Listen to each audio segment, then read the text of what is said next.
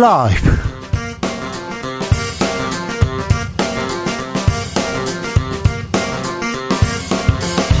2023년 6월 20일 화요일입니다. 안녕하십니까. 주진우입니다. 어제 오늘 국회에선 여야 대표의 연설이 있었습니다. 여러 정치 개혁, 쇄신 얘기 나왔는데요. 이재명 민주당 대표는 불체포 특권 포기, 그리고 김기현 대표는 의원 정수 10% 축소, 이 이야기만 남아 있습니다. 여야 대표 연설이 남긴 의미와 배경, 더불어민주당 정성호 의원에게 들어봅니다.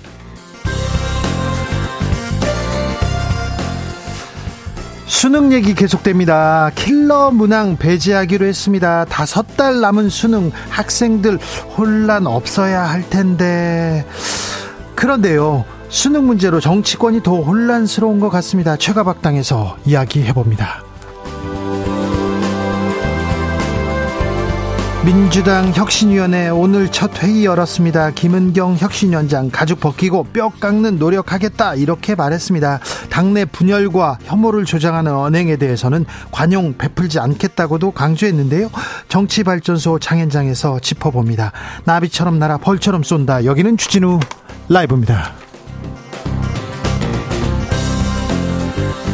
오늘도 자중자애 겸손하고 진정성 있게 여러분과 함께 하겠습니다. 음. 오늘 어떤 소식이 어떤 뉴스가 여러분의 마음을 사로잡았습니까? 저한테는 이, 이 뉴스였습니다. 아, 아일랜드가 아일랜드가 자국 섬으로 이사 오면 현금 1억 원 주겠다 이런 조건을 내 걸었습니다. 음, 물론 조건은 있어요. 그런데 아. 솔깃했습니다. 여러분께서는 어떠신지요?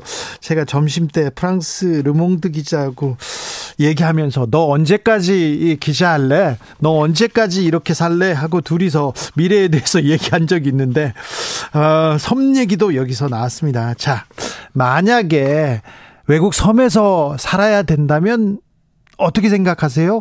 외국에서 한 달 살기 하시는 분들이 있습니다. 그리고 제주도나 뭐 지방에서 한 달 살기 하시는 분들이 있습니다. 자, 여러분께서는 어떤 선택하시겠습니까? 한 달 살기 아니면 음, 다른 곳에서 살아보기, 다른 곳에 여행 가기도 좋습니다. 자, 여러분의 의견 선택 기다리겠습니다. 샵 9730 짧은 문자 50원, 긴 문자는 100원. 콩으로 보내시면 무료입니다. 그럼 주진우 라이브 시작하겠습니다.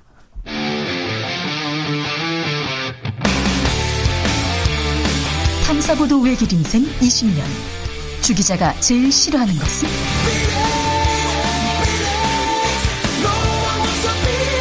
이 세상에서 비리와 부리가 사라지는 그날까지. 오늘도 흔들림 없이 주진우 라이브와 함께.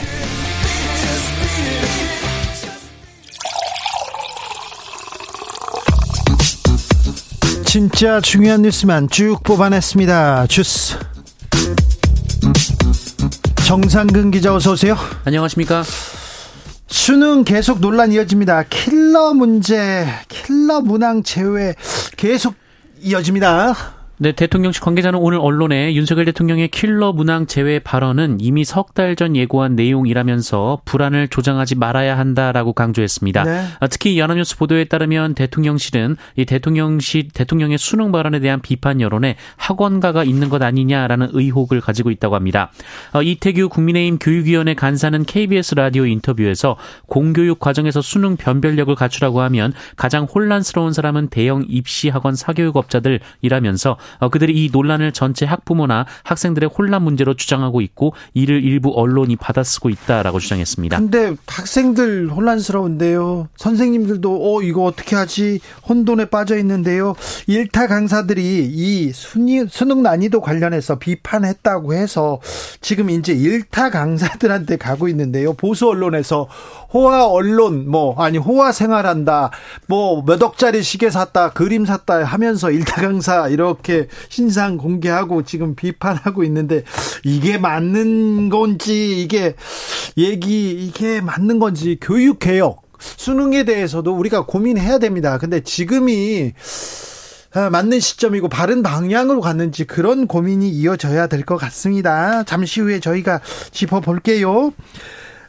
맞벌이 가구의 비중이 역대 최대로 올라섰다고 합니다. 네, 통계청에 따르면 지난해 10월 기준 맞벌이 가구는 584만 6천 가구로 1년 전보다 2만 가구 증가했습니다. 배우자가 있는 가구 중 맞벌이의 비중이 0.2%포인트 올라서 46.1%까지 올라갔는데요. 어, 관련 통계가 개편된 2015년 이후 가장 높은 수준이라고 합니다. 어, 통계청은 지난해 고용시장의 호조세 등으로 맞벌이 부부가 늘었다라고 봤습니다. 고용시장 호조다 이렇게 얘기하는데 잘 못 느끼지 못하는 것 같아요. 문제는 고용의 질인데요. 네, 지난해 임금 수준별 임금 근로자 비중을 보면 200만 원에서 300만 원 미만을 버는 노동자의 비중이 35.3%로 가장 높았습니다.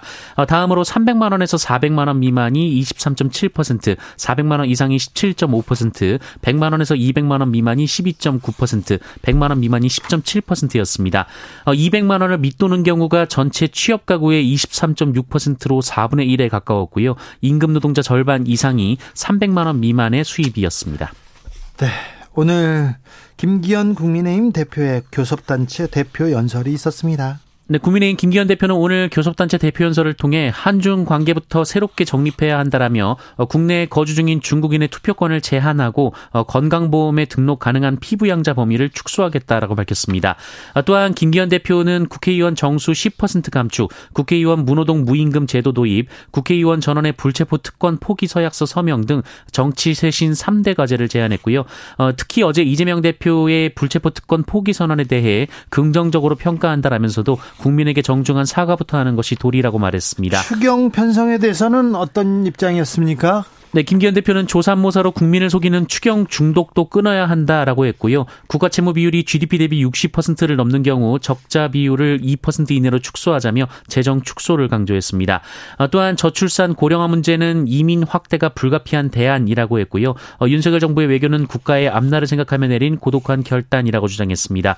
후쿠시마 오염수 방류는 가짜뉴스 조작과 선전성동에 휘둘리지 않고 정부가 직접 검증할 것이라면서 후쿠시마산 일본 수산물이 우리 국민 밥상에 오르는 일은 없을 것이라고 말했습니다. 민주당은 혁신위 명단을 공개했습니다. 네, 민주당은 오늘 당 혁신기구 1차 회의를 열고 김은경 혁신위원장을 비롯한 혁신위원들의 명단을 공개했습니다. 총 7명이고요. 이 중에 5명이 외부 인사입니다. 어, 김남희 변호사와 윤영중 어, 랩2050 대표, 어, 이진국 아주대 법학전문대학원 교수, 서복경 더가능연구소 대표, 차지호 카이스트 문술미래 전략대학원 교수 외부 인사고요. 당내 인사로는 이해식 의원과 이선호 울산시당 광역 울산시당 위원장이 임명됐습니다. 김은경 위원장은 한편 민주당은 국민의 신뢰를 얻지 못하고 있고 기득권의 내로남불 상징으로 비춰지고 있다라면서 정치를 바로 세우려면 민주당부터 개혁, 개혁해야 한다는 절박한 심정에서 혁신위원장직을 수락했다라고 말했습니다. 민주당은 국민의 신뢰를 얻지 못하고 있고 기득권의 내로남불의 상징으로 비춰지고 있다. 네. 자, 혁신의 길 어, 잠시 후 2부에서 정성호 위원, 의원과 다, 다시 한번 얘기해 보겠습니다. 조민 씨가 폴쉐를 타고 다닌다. 이거 허위사실 유포다. 이렇게 허위사실이라고 인정했습니다. 그런데 강용석 씨 등 아, 무죄 선고받았네요. 네, 조국 전 법무부 장관의 딸 조민 씨가 포르쉐 자동차를 탄다는 허위 사실을 유튜브 방송에서 주장한 강용석 변호사 등 가로세로 연구소 출연진이 1심에서 무죄를 선고받았습니다. 서울중앙지법은 피해자가 당시 빨간색 포르쉐를 운행한 사실이 없음을 인정한다라면서도 피해자에 대한 명예훼손적 표현을 했다 하더라도 의혹 내용이 조국 전 장관과 관련된 공적 관심사에 해당한다라며 이를 처벌할 수 없다라고 봤습니다. 재판부는 공적 관심사에 관해서는 비판과 의혹 제기가 감수돼야 한다라면서 강 강용석 변호사 등의 발언과 표현이 허위에 해당한다 해도 검사가 제출한 증거만으로는 피고인들에게 비방 목적이 있었다고 단정하기 어렵다라고 판결했습니다. 그 방송과 댓글을 봤으면 이게 비방 목적이라는 것은 알 수도 있었을 텐데 이런 생각도 해봅니다. 재판부의 판단은 존중받아야 되는데 공적 영역이다. 공적인 관심사다. 조민 씨가 공인이었나 공적 검증의 대상이었나 아, 조국 전 장관 얘기를 하는 것 같은데요. 아무튼 허위 사실임에도 불구하고 음, 무죄를 선고했습니다. 음, 내년부터 모바일 주민등록증이 도입된다고 합니다. 네, 스마트폰을 저장해 편리하게 쓸 수 있는 모바일 주민등록증이 내년 하반기에 도입될 예정입니다. 행정안전부는 모바일 주민등록증 발급 근거를 담은 주민등록법 일부 개정안이 오늘 국무회의에서 의결됐다고 밝혔습니다. 어, 개정안이 국회를 통과하면 1년의 준비 기간을 거쳐 이르면 내년 하반기부터 현행 플라스틱 카드 형태의 주민등록증과 법적 효력이 같은 모바일 주민등록증을 발급받을 수가 있습니다. 어, 편의점 등에서 성년 확인을 할 때는 물론이고 민원 서류를 발급할 때나 은행에서 계좌를 개설하거나 대출을 신청할 때도 이 모바일 주민등록증으로 신원을 증명할 수 있습니다. 어, 행정안전부는 암호화 등 최신 보안 기술을 적용해서 해킹이나 복제 가능성을 차단할 계획이라고 밝혔는데요. 어, 본인의 판단에 따라 필요한 정보만 선택해서 제공할 수 있도록 한다는 방침입니다. 내년 하반기 모바일 주민등록증 제도가 시행이 되면 주민등록증을 발급받은 17세 이상 국민은 희망하면 가까운 주민센터에서 모바일 주민증을 무료로 발급받을 수 있을 것으로 보입니다. 주스 정상근 기자와 함께했습니다. 감사합니다. 고맙습니다. 외딴 섬에서 혹시 외국에서 살 수 있을까요? 한 달 살기, 1년 살기 해 보실래요? 물어봤더니요. 서하리님께서 아일랜드로 갑시다 얘기합니다. 4894님, 한 달 살면서 그 지역 문화, 음식, 유적지 다 느껴보고 그러고 싶어요. 아주 좋을 것 같습니다. 아, 로망이 있으시군요. 박성범 님께서. 한국 사람들이요. 아일랜드 못 살아요. 한국 사람은 한국이 최고입니다. 단지 돈이 있어야 편한 것 있습니다. 이런 얘기를 하는데요. 네, 그것도 맞는데요. 아일랜드는요. 어, 일기예보가 항상 비슷해요. 오늘 한 오늘 15번 정도 비가 올, 올 거라고 그렇게 얘기합니다. 계속 비가 오다가 그쳤다가 바람 불다가 그런데 아, 해가 뜰 때가 조금 드물어요. 그래서 굉장히 힘들 텐데요. 2048님 남편 퇴직하면 남편 고향인 경주에서 한 달 살이 해보고 싶어요. 남편 고향에서요.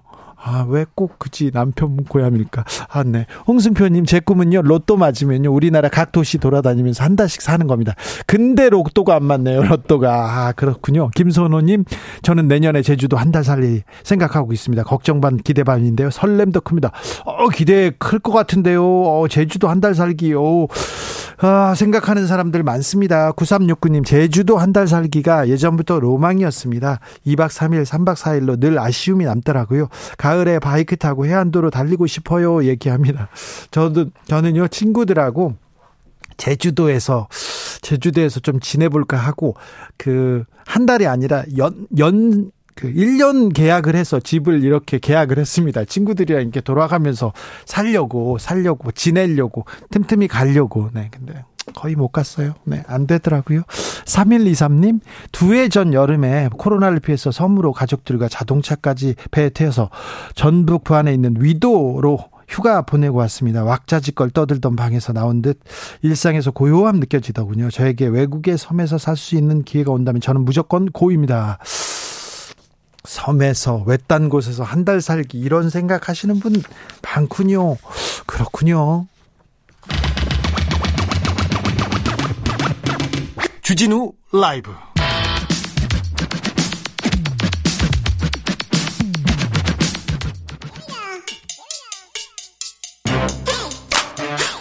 뉴스를 향한 진지한 고민 기자들의 수다. 라이브 기자실을 찾은 오늘의 기자는 은지옥이요. 시사인 김은지입니다. 오늘 준비한 첫 번째 뉴스부터 가보겠습니다. 네, 주가 조작범 절반 가량이 집행유예 처분을 받았다라고 합니다. 처벌이 약해도 너무 약합니다. 네, 오늘 조선일보가 보도한 내용인데요. 강병은 민주당 의원실 자료를 받아서 낸 것입니다. 2020년과 2021년에 대법원에서 확정된 케이스를 조사한 건데요. 전체 103건 중에서 50건, 그러니까 48.5%가 집행유예에 그쳤다라고 하는데요. 네. 최근 사례만 보더라도 굉장히 약하다라고 하는 것을 알 수가 있습니다. 다섯 가지 종목 무더기 하한가 사태로 수사를 받고 있는 온라인 주식 카페 운영자 강모 씨가 있거든요. 네. 이 사람도 작년에 대법원에서 징역 2년에 집행유예 3년 선고받은 예, 전력이 있다라고 합니다. 이 사람들 나오면 또 또 할 텐데 지금도 하고 있을 텐데 뭐 네, 뭐 그런 지금도 사실 그런 혐의를 받고 다시 수사받고 있기 때문에 네. 여러 가지 지적들이 나오고 있는데요. 뿐만 아니라 이제 과거에도 이제 자동차 부품회사 루보의 주가를 6개월 만에 40배 넘게 올려서 1,100억 원 부당이익을 챙긴 사람이 있습니다. 부당이익이 1,100억 원입니다. 이거는 주가 조작이나 이런 시세 조종은요. 그냥 보통 몇백억입니다. 네, 그렇게 해서 징역 6년을 제2유 김모 부회장이 선고받았는데요. 당시에 이제 냈던 벌금이 70억 원, 추징금 30억 원이어서 한 1,100억 원 벌었는데 지금 100억만 낸다고요? 네, 그러니까 부당이익의 10%도 되지 않는 상황이다 보니까 너무 처벌이 약하다라는 지적이 나오고 있습니다. 아이, 처벌이 약하니까 아이고 이 정도면 뭐 감수하다, 감수하고 범죄를 저지른다 그런 사람들도 있어요.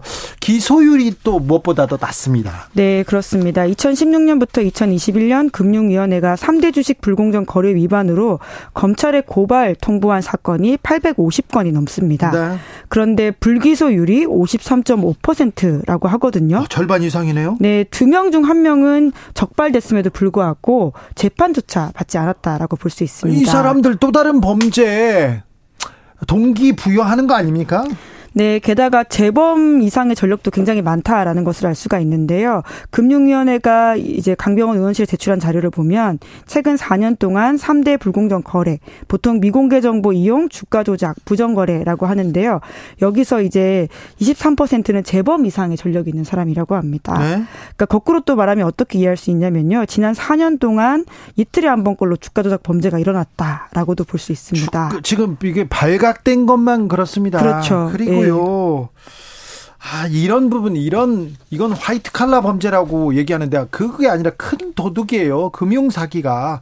요즘요, 큰 도둑들이, 도둑들이요, 이게 그, 담벼락 타고 가서 뭐, 뭐 가져오고 그런 범죄는 거의 없어요. 이렇게, 하, 큰 범죄자들인데 수사가 좀 계속 돼야 될 텐데. 네, 검찰에서는 계속해서 관련 사건들을 조사하고 있고 수사하고 있다라고 밝히고 있는데요. 어제도 네. 남부지검에서 관련 사건 기소했다라는 소식이 전해졌습니다.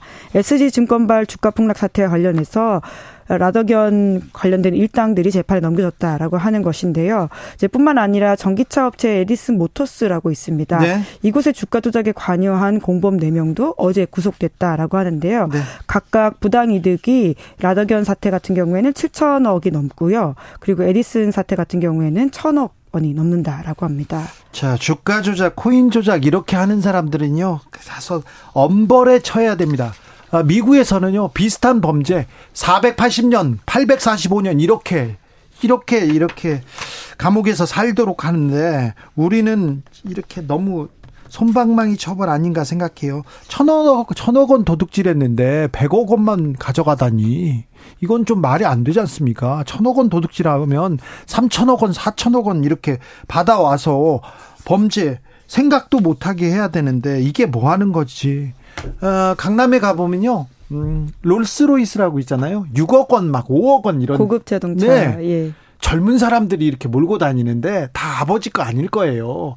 어떤 사람들이 그런 차를 몰까 막 아, 수억 원대 스포츠카 누가 그렇게 몰고 다닐까 이렇게 생각해 보는데 분명히 열심히 일해서 그냥 정당하게 일한 분들이 아닐 수도 있을 텐데 뭐 물론 뭐 자기가 열심히 일해가지고 어나 내가 지금 뭐 사가지고 누린다 그런 사람들도 있을 텐데요.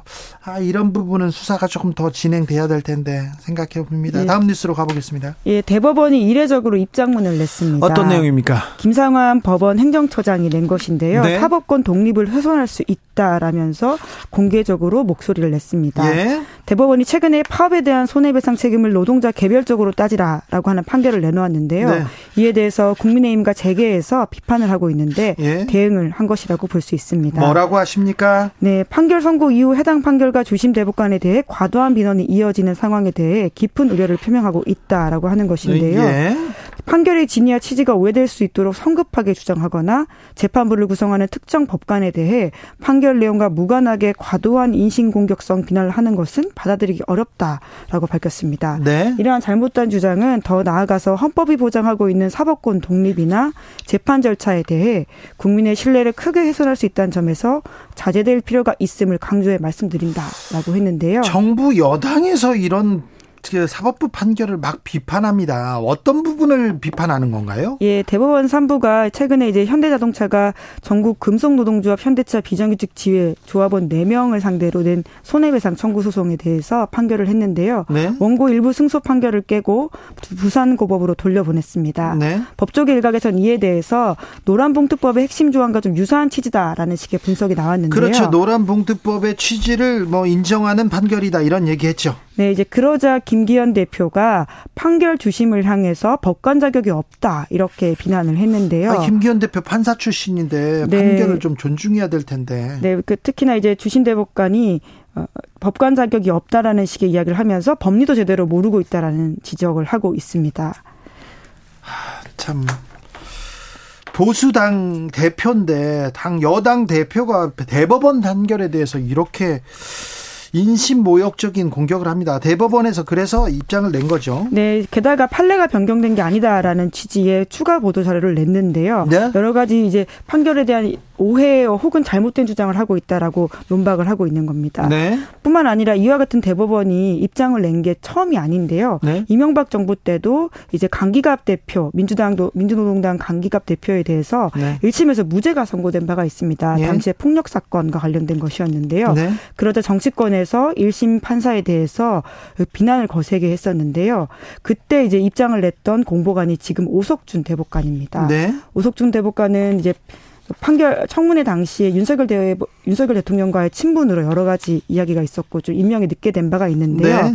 그런데 이제 오석준 대법관 같은 경우에는 이번 논란을 국민의힘에서 논란을 삼고 있는 재판의 재판장, 3부의 재판장이기도 합니다. 오석준 대법관이 나중에 대법원장 된다더라 이런 얘기가 많은데 지금 그러니까 지금 판사 성향을 얘기할 게 아닌데 그냥 무턱대고 이렇게 비판합니까? 주심 판사와 재판장이 뭐 다르다라는 논리인 것 같긴 한데요. 대법원에서는 대법원 전체에 대한 비판과 공격, 전반적으로 법원 사법부에 대한 독립성 문제다라고 인식하고 있는 것 같습니다. 네.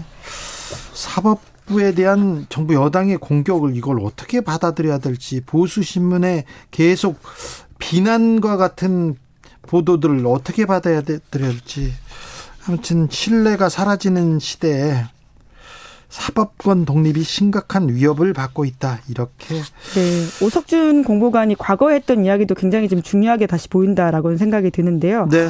어, 재판장 성향을 공격하는 보도는 법관 명예를 훼손하고 상소심 판단에 영향을 줄 수 있어서 사법권 독립에 심각한 위협이 될 수 있다. 이렇게 이미 2010년에 말한 바가 있습니다. 알겠습니다.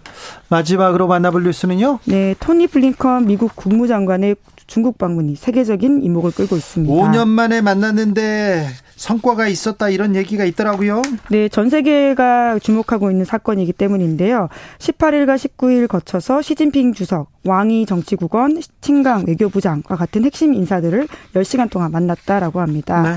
워낙 미중 관계가 아슬아슬하다 보니까요. 좀 긴장을 완화시킬 수 있지 않냐라는 여러 가지 해석이 나왔었는데 실제로 그런 메시지들이 많이 나왔습니다. 네. 블링컨 장관은 이제 그 미국은 연간 7천억 원 달러나 교역하는 중국과의 경제적으로 분리를 원치 않고 있으며 반대로 위험 제거를 모색하고 있다라고 해서 소위 말하는 decoupling이 아니라 de-risking이다라는 식의 이야기를 했고요. 네. 시주석도 중국은 미국의 이익을 존중하고 있으며 미국에 도전하거나 대체국이 되려고 하지 않을 것이다. 라고 밝혔습니다. 어느 정도, 어느 정도 상호 존중, 음, 이 깔려 있어요. 그래서요. 미중 정상회담 가능성 커지고 있습니다. 네, 당장은 아니지만 올해 11월 달에 미국 샌프란시스코에서 에이펙 정상회의가 열립니다. 네. 여기에 시 주석이 참석하게 되면 자연스럽게 바이든 대통령과 정상회담을 할 수도 있다라는 말이 나오고 있는데요. 이것은 미국 언론에서 이미 나오고 있는 말이기도 합니다. 한반도 얘기도 좀 있었습니까? 네, 이제 아무래도 우리한테는 북핵 이슈가 가장 관심 이 가는 부분일 텐데요. 블링컨 장관이 방중 일정을 끝내면서 기자들과 만나서 관련 언급을 했습니다. 중국과 함께 북한이 핵미사일을 발사하지 말고 대화의 장에 나오도록 협력해 나갈 것이다 라는 이야기인데요. 어떻게 보면 당연한 말이기도 하지만 메시지를 냈다라고 하는 점에서 좀 주목을 할 필요가 있는 것 같고요. 네. 뿐만 아니라 중국이 러시아에게 치명적인 살상 무기를 지원하지 않을 것임을 분명히 했다라면서 어, 중국의 핵심 역할이 러시아의 침공에 발발한 우크라이나 전쟁 종식이다라는 식의 이야기도 했습니다. 네. 미국과 중국이 지금 첨예하게 맞붙는데요. 생각해 보면요. 미국과 중국이 군사적으로 이렇게 충돌한 예가 없어요. 한국 전쟁을 제외하고는요. 그런데 아무튼 미중 정상회담이 미중 정상회담이 열릴 것이다 이런 얘기가 나올 정도로 지금 밑에선 물 밑에서는 교역하겠다 얘기하겠다 이런 얘기를 하고 있는데 우리도 중국하고 빨리 그 갈등을 풀고 아, 대화를 모색해야 될 텐데 걱정입니다. 기자들의 수다 시사인 김은지 기자 함께했습니다. 감사합니다. 네, 고맙습니다. 교통정보센터 다녀오겠습니다. 정현정 씨.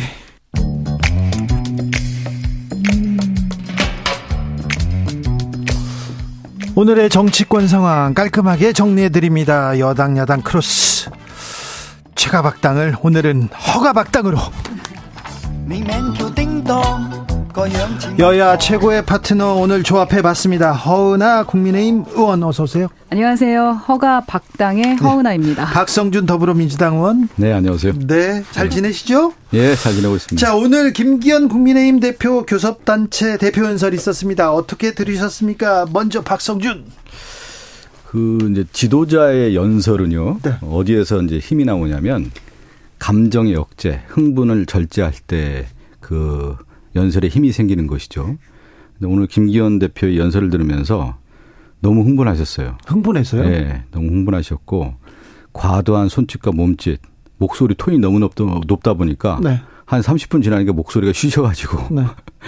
어, 좀 힘이 좀 딸리는 그런 느낌이었고요. 민주당 의원 하나만 좀 설명 좀 하나 하나 좀 설명을 드리고 네.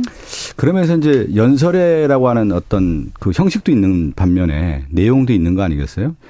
내용이 이 누가 연설문을 만들었는지 모르겠는데 너무 장황하더라고요. 나일식으로 다 전해 정해서 맥락을 못 느낄 정도로 좀 이게 도대체 어떻게 연설문을 이렇게 썼을까라는 생각이 좀 들더라고요. 어, 그래서 들어볼 때 내용도 없고 형식도 제대로 못 갖춘 어, 그런 연설이었다. 허은아원님? 네. 뭐 스피치에 ABC를 얘기할 만한 자리는 아니었다라고 생각하고요. 네. 그리고 사실 본회의장에서 제가 머리가 너무 아팠습니다. 너무 시끄러워가지고. 아, 네. 그거는 이제 대표 연설을 하시는 분도 목소리가 커질 수밖에 없었던 게 사실 민주당의 그 목소리 아마 현장에 계셨으면 좀 심했다 싶을 겁니다. 물론 이렇게 뭐 반박하고 뭐 소리 지르고 할 수는 있는데 아 이게 민주당이 숫자가 많아서 그런지 모르겠습니다만 정말로 나왔는데 정말 그 골이 띵하다라는 그런 느낌이 들었습니다. 어제 그 이재명 민주당 대표 교섭단체 대표 연설이 있었는데 어제는 안 그랬습니까? 어제도 그랬죠. 그런데 어제는 어제도. 조금 그 정도는 아니었거든요. 그래서 아 제가 좀 반성을 했습니다. 볼 때 그런 거예요. 상대가 네. 볼 때는 그 정도가 아니었던 거죠. 그러니까 숫자 때문인가 네. 이런 생각이 좀 들었는데 그러니까, 네. 아 앞으로는 교섭단체 그 대표 연설할 때 아, 어떻게든 반박하지 말아야겠다. 좀 그런 생각을 했습니다. 아니, 이제 그런 건 있는 것 같아요. 저도 이제 대정부 질문할 때 보면은 제가 예를 들어서 이제 여당이나 정부 여당을 공격하면 네. 야당의 의원들이 지금 텔레비전은 잘안 안, 안 비춰지는데 소리치고 손가락질하죠. 소리치면서 그때 이제 뭐냐면 연설자는 냉정을 차지해야 되는 것이죠. 그럴수록 오히려 담대한 모습을 보여야만 지도자의 어떤 모습인데 오늘 김기현 대표의 모습을 볼 때 냉정을 찾지 못하고 지나친 흥분 속에서 같이 이렇게 하다 보니까 과도한 손짓하고 대표 연설이 아니라 무슨 대중 연설을 하듯이 이 주먹 쥐고 막 과도한 행동을 너무 많이 하다 보니까 전반적인 연설의 주요한 쟁점이 무엇인지가 흐려지는 그런 느낌을 좀 많이 받았습니다. 근데 뭐 네. 연설을 하든 강의를 하든 들, 듣는 청중의 역할도 좀 있다고 생각을 하는데 네. 좀 분위기가 애매했다. 그건 기자들도 인정하는 부분이고 사실 가장 창피했던 거는 학생들이 뒤에 와 있었습니다. 아, 네. 네, 초등학생들이 와서 이제 관람하고 있었는데 아 국회의원이라는 직업은 저렇게 목소리 내고 싸우는 직업인가 보다라고 생각하고 갈까봐 그게 조금 아쉬웠습니다. 근데 그, 그건 한번 생각해 볼 필요가 있을 것 같아요. 여야의 이제 원내 대표 연설이 있을 때 일정한 어떤 프로토콜을 하나 만들 필요는 있는 것이죠. 어, 네. 그런데 이제 그것은 안 지켜질 것은 좀 뻔하긴 한데 네. 워낙 그 지금 정치적 이슈들이 이제 쟁점이 붙다 보니까 여야의 의원들 자체가 대립 전선이 이제 강하게 설수가 격앙돼 있는 것이죠. 어제 이재명 대표의 연설 어떻게 들으셨습니까, 허나 의원님? 이재명 대표님 연설 들으면서 아, 어디서 저런 용기가 나올까라는 생각을 좀 했습니다. 용기요? 왜냐하면은 뭐라 그래야 되죠? 진실이 아닌 얘기가 너무 많았어요. 그리고 예를 들면 과방위에 있는 제가 바라봤을 때, 어, 사실에 입각하지 않은 말씀들을 하면서 약간 좀 선동한다라는 생각이 들어서. 어떤 부분요?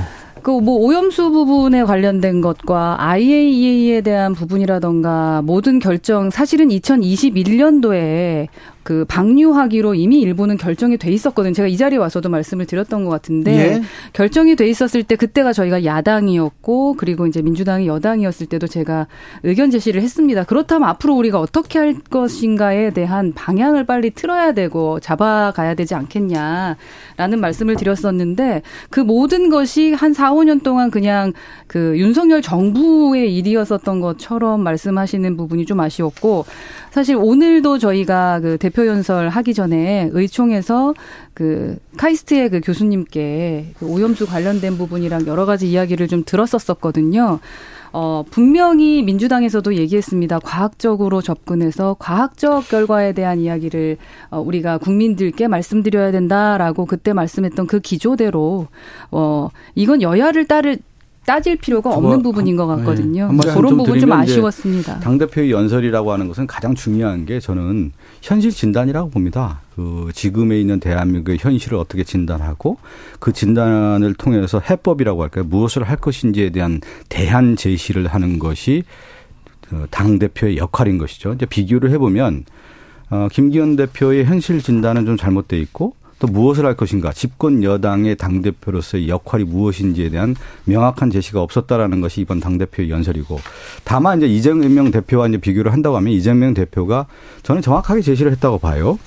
아, 윤석열 정권 1년에 대한 음, 점수를 줬을 때 눈떠보니 후진국이라는 거 그리고 다섯 가지라고 하는 아, 민생, 경제, 정치, 외교, 안전을 포기한 오포 정권이고 특히 압구정 정권 아니겠느냐. 압수색과 아, 구속 기소 또 정쟁만 일삼는 그러한 부분에 대한 정확한 제시와 더불어서 어, 이재명 당대표 그럼 민주당은 무엇을 할 것인지에 대한 대안 제시와 더불어서 특히 지금의 경제 문제가 상당히 심각하다는 부분. 그래서 실질적으로 정부의 역할이 중요하다 해서 추경 예산에 대한 편성 그리고 앞으로 어 전, 정치, 경제, 외교의 전반에 대해서 무엇을 할 것인지 정확하게 제시를 하신 것이죠. 근데 여기서 그러니까 비교가 사실 너무 비교가 되지 않습니까? 그러니까 예. 기본적으로 현실 예. 진단 말씀하셨는데 사실 확인을 하셔야 될게 음.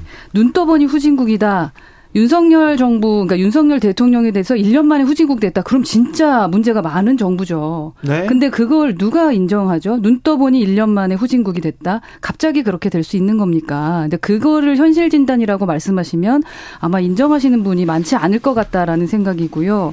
오늘 저는 그 김기현 대표의 그 현실 진단 이 부분에서 좀 높이 평가한다면 어 그러니까 진보당에서 많이 그 의제로 다룰 법한 이민에 대한 이민 정책 이야기를 했습니다. 그래서 아 상당히 많은 이야기를 듣고 여론 조사를 많이 하고 어 뭔가 들으려고 했던 그 시도들이 많았구나라는 것은 사실은 느껴졌었습니다. 자, 그런데요. 오늘 저 김기현 대표 연설에서요.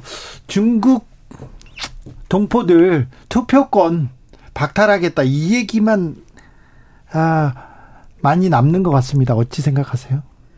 그래서 저는 그 얘기가 잘 안 들렸었습니다. 아, 그래요? 근데 기사는 많이 나오죠. 예. 네. 그래서 듣고 싶은 부분이 더 많이 들려질 것 같기는 한데. 네. 그러니까 이런 거잖아요. 그 김기현 대표의 여러 얘기를 들어보면 장황한 나열식이랬단 말이에요. 그러니까 네. 어디에 초점이 맞춰 있는지 저는 도대체 구분이 안 되는데 그러니까 뉴스의 생산에 있어서 중국 동포 10만 명에 대한 투표권을 박탈하겠다라고 하는 부분이 부각이 되는 거고 특히 대중국과 관련된 부분에 있어서 강경 정책을 하고 상호주의를 내세우겠다는 거 아니겠어요? 우리나라가 세계 10대 강국이 되고 더 나은 나라를 가기 위해서 지금 이민 정책까지 얘기하면서 포용 정책을 얘기하는 건데 지금 이제 중국과의 관계에서 해서 우리가 얘기하는 국제 정치에서 티포텟 눈에는 누, 이에는 이 이런 정책으로서 강하게 응징하겠다라고 하는 어떤 시사점을 던져줬을 때 과연 외교의 문제에 있어서도 무너지는 물꼬를 오히려 그렇게 터주는 그러니까 저는 김기현 대표가 과연 국내 정치와 국제 정치에 대한 전반적인 인식과 더불어서 이 말에 대한 어떤 책임이 있는 것인지 그 상당히 저는 의아하시덥더라고요. 자, 과연 그리고 오늘 대표 연설에 이 내용을 포함시켜야 되는 의미가 무엇인지가 정확한 메시지가 전달되지 않았다. 아, 저는 이, 이 얘기를 하고 싶다고 하면은 이재명 대표가 아니 제가 여기 마저 마무리하면 네. 그, 그 정도 되면은 충분한 수기 과정에 대한 것들이 있어야 되는데 너무 시사점으로 던져주는 것이 과연 옳았느냐라는 생각이 좀 들더라고요. 그러니까 뭘 잘했고 못했고 하고 예. 뭐 갑자기 그 말이 왜 나왔냐라고 말씀을 하신다면은 저는 이재명 대표가 원래 연설문에도 있지 않은 발언 해서 어저께 상당히 이슈가 됐던 불체포 특권 예. 내려놓겠다 이 부분에 예, 그 대해서 그 부분에 대한 발언을 하는 게 정말 신기했어요. 저 네. 자리를 본인의 특혜를 가지고 저렇게 활용해도 되는 건가? 원래 준비가 됐던 발언이었나? 사실은 방탄에 대한 비난 여론을 의식을 하셔가지고 뭔가 이제 교, 본인에 대한 방탄에 대한 생각에서 벗어나지 못해서 지금 기존에도 이미 대선 기간 중에 포기하기로 약속을 하셨던 부분을 네. 그럼에도 불구하고 불체포 특권 활용하셨잖아요.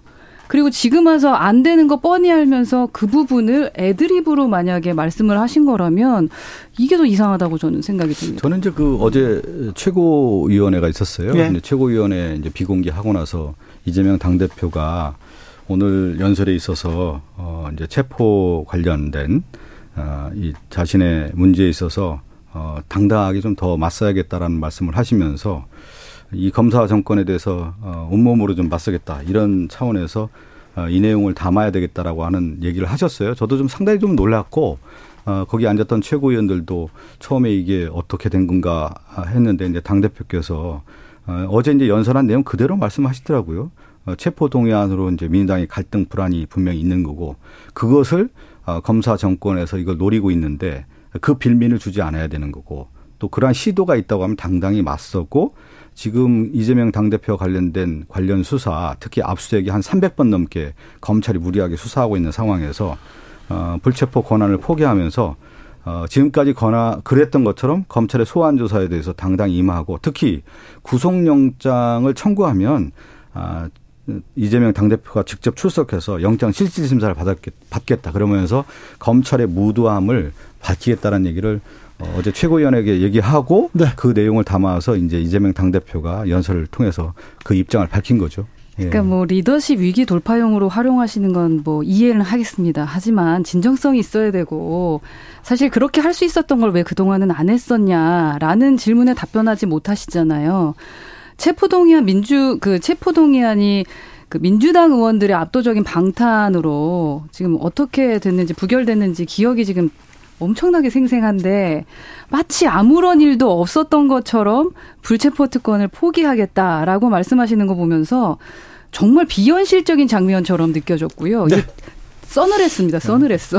문제 불체포 특권에 대한 것은 이제 과거의 민주주의 어떤 발전 과정에서 보면은 삼권 분립이라는 게 나오잖아요. 근데 이제 과도한 행정권의 남용에 의해서 입법권이 제한될 수 있는 부분이 있기 때문에 입법권의 마지막 방어선으로서 불체포 특권을 인정해 준 것이죠. 그런데 어, 지금 이제 검찰의 지금 한 예로 이재명 당대표 관련된 300번 넘게 332번으로 제가 두 번째로 더 지금 늘었을 수 있겠죠. 이런 과도한 압수수색이 있는 상황에서 이 검찰 정권에 관련된 부분을 이재명 당대표가 당당히 맞서야 되는 거 아니겠습니까? 네, 알겠습니다. 김기현 대표 오늘 아, 연설에서요. 중국에 있는 우리 국민에게는 참정권 보장되지 않는다. 근데 왜 우리 빗장을 우리만 열어야 하는 건가 하면서 우리 국민에게 투표권을 주지 않는 나라에서 온 외국인에게 투표권을 주는 주지 않는 것이 공정하다 이렇게 얘기했습니다. 그 얘기를 언론에서는 뭐 중국에 있는 제중동포들, 한국에 있는 제중동포들 투표권 박탈한다고 이렇게 기사 썼는데,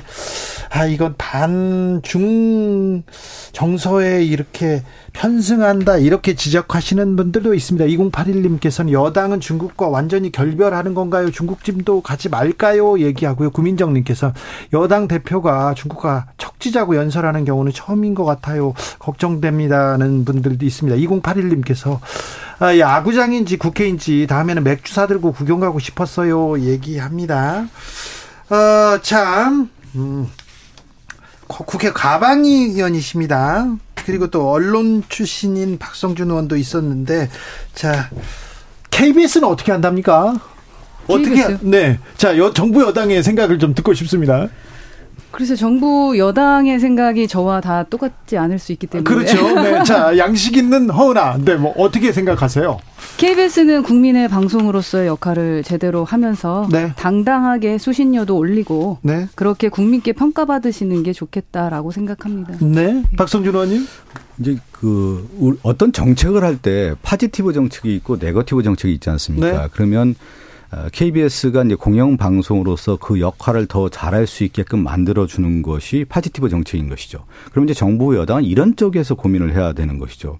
근데 지금 윤석열 정권은 뭐냐면 어 가장 중요한 공영 방송의 역할이 정권에 편들지 않는다라고 하는 부분에 있어서 정권 압박 정책으로서 그 우리가 얘기하는 쉽게 얘기하면 돈줄이라고 하는 수신료라고 하는 것을 박탈을 해서 너희들 말 잘 들어라. 그러면 내가 어느 정도 옹호해주고 봐주겠다라고 하는 시그널을 보낸 거예요. 이 수신료 분리 정책이라고 하는 것 자체가 이렇게 네가티브 정책으로 윤석열 정권이 특히 언론 정책을 편달하는 것은 실질적으로 세계 공영방송 역사에서 저는 이런 일이 있을 수 있는 것인지 한번 되돌아볼 필요가 있을 것 같고요.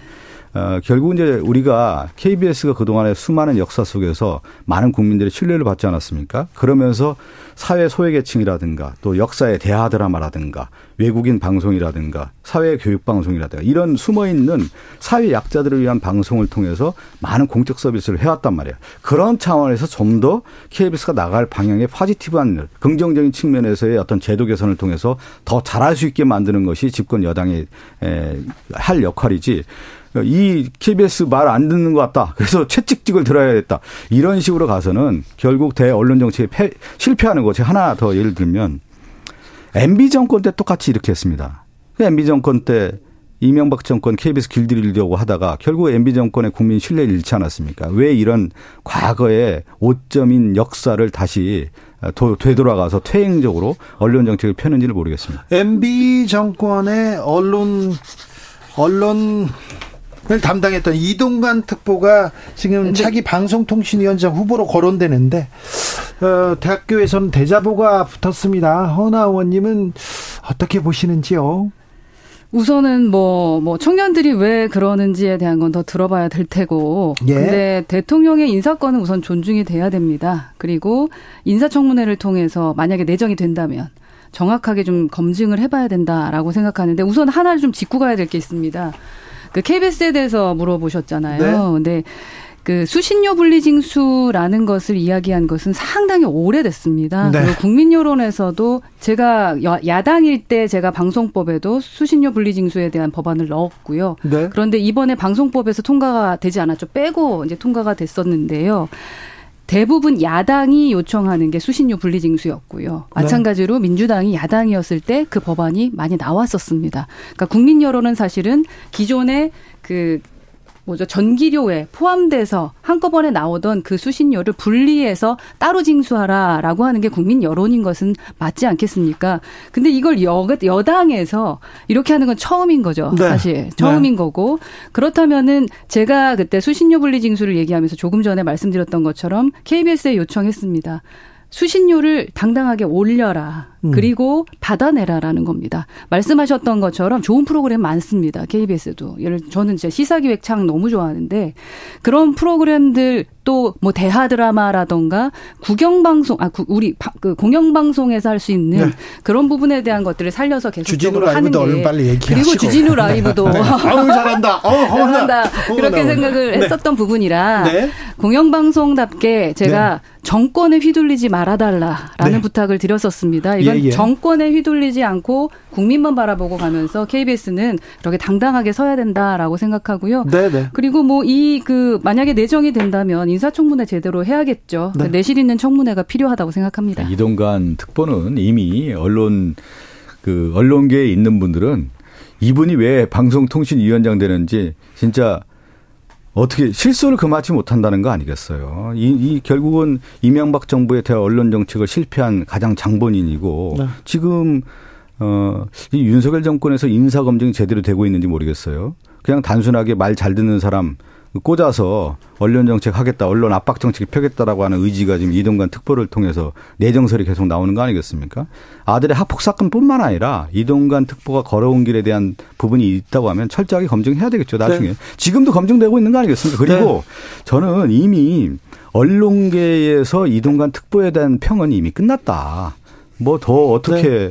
뭘 더 하려고 하는 겁니까? 그건 전 도대체 이해가 안 되는 겁니다. 네. 김재영님께서 이동관 와서 방송 싹 개혁해라 이렇게 이런 분들 계신데요. 그게 개혁일지는 좀 이렇게 물음표가 개혁인지 계약인지 한번 자, 보시죠. 이미 네. 이명박 정부 때 계약하지 않았습니까? 자, 자. 그런데요, 지금은요. 네. 수능이요. 그것도 네. 난이도 네. 여기에다가 킬러 문제까지 킬러 문제까지 나왔습니다. 그래서 학생들 그리고 뭐 선생님들도 어 이거 좀 혼돈에 빠져 있는데 아 교육 개혁 해야죠. 네. 뭐 학생들 언제까지 이렇게 교실에다 뭐 밀어넣고 암기 위주로 인내력 위주로 이렇게 테스트할 거예요. 그런데 왜 지금이냐 이런 얘기는 계속 나옵니다. 이 문제는 윤석열 대통령의 발언에서 시작됐고 이 논란은 이어지고 있습니다. 자, 허은하 의원님.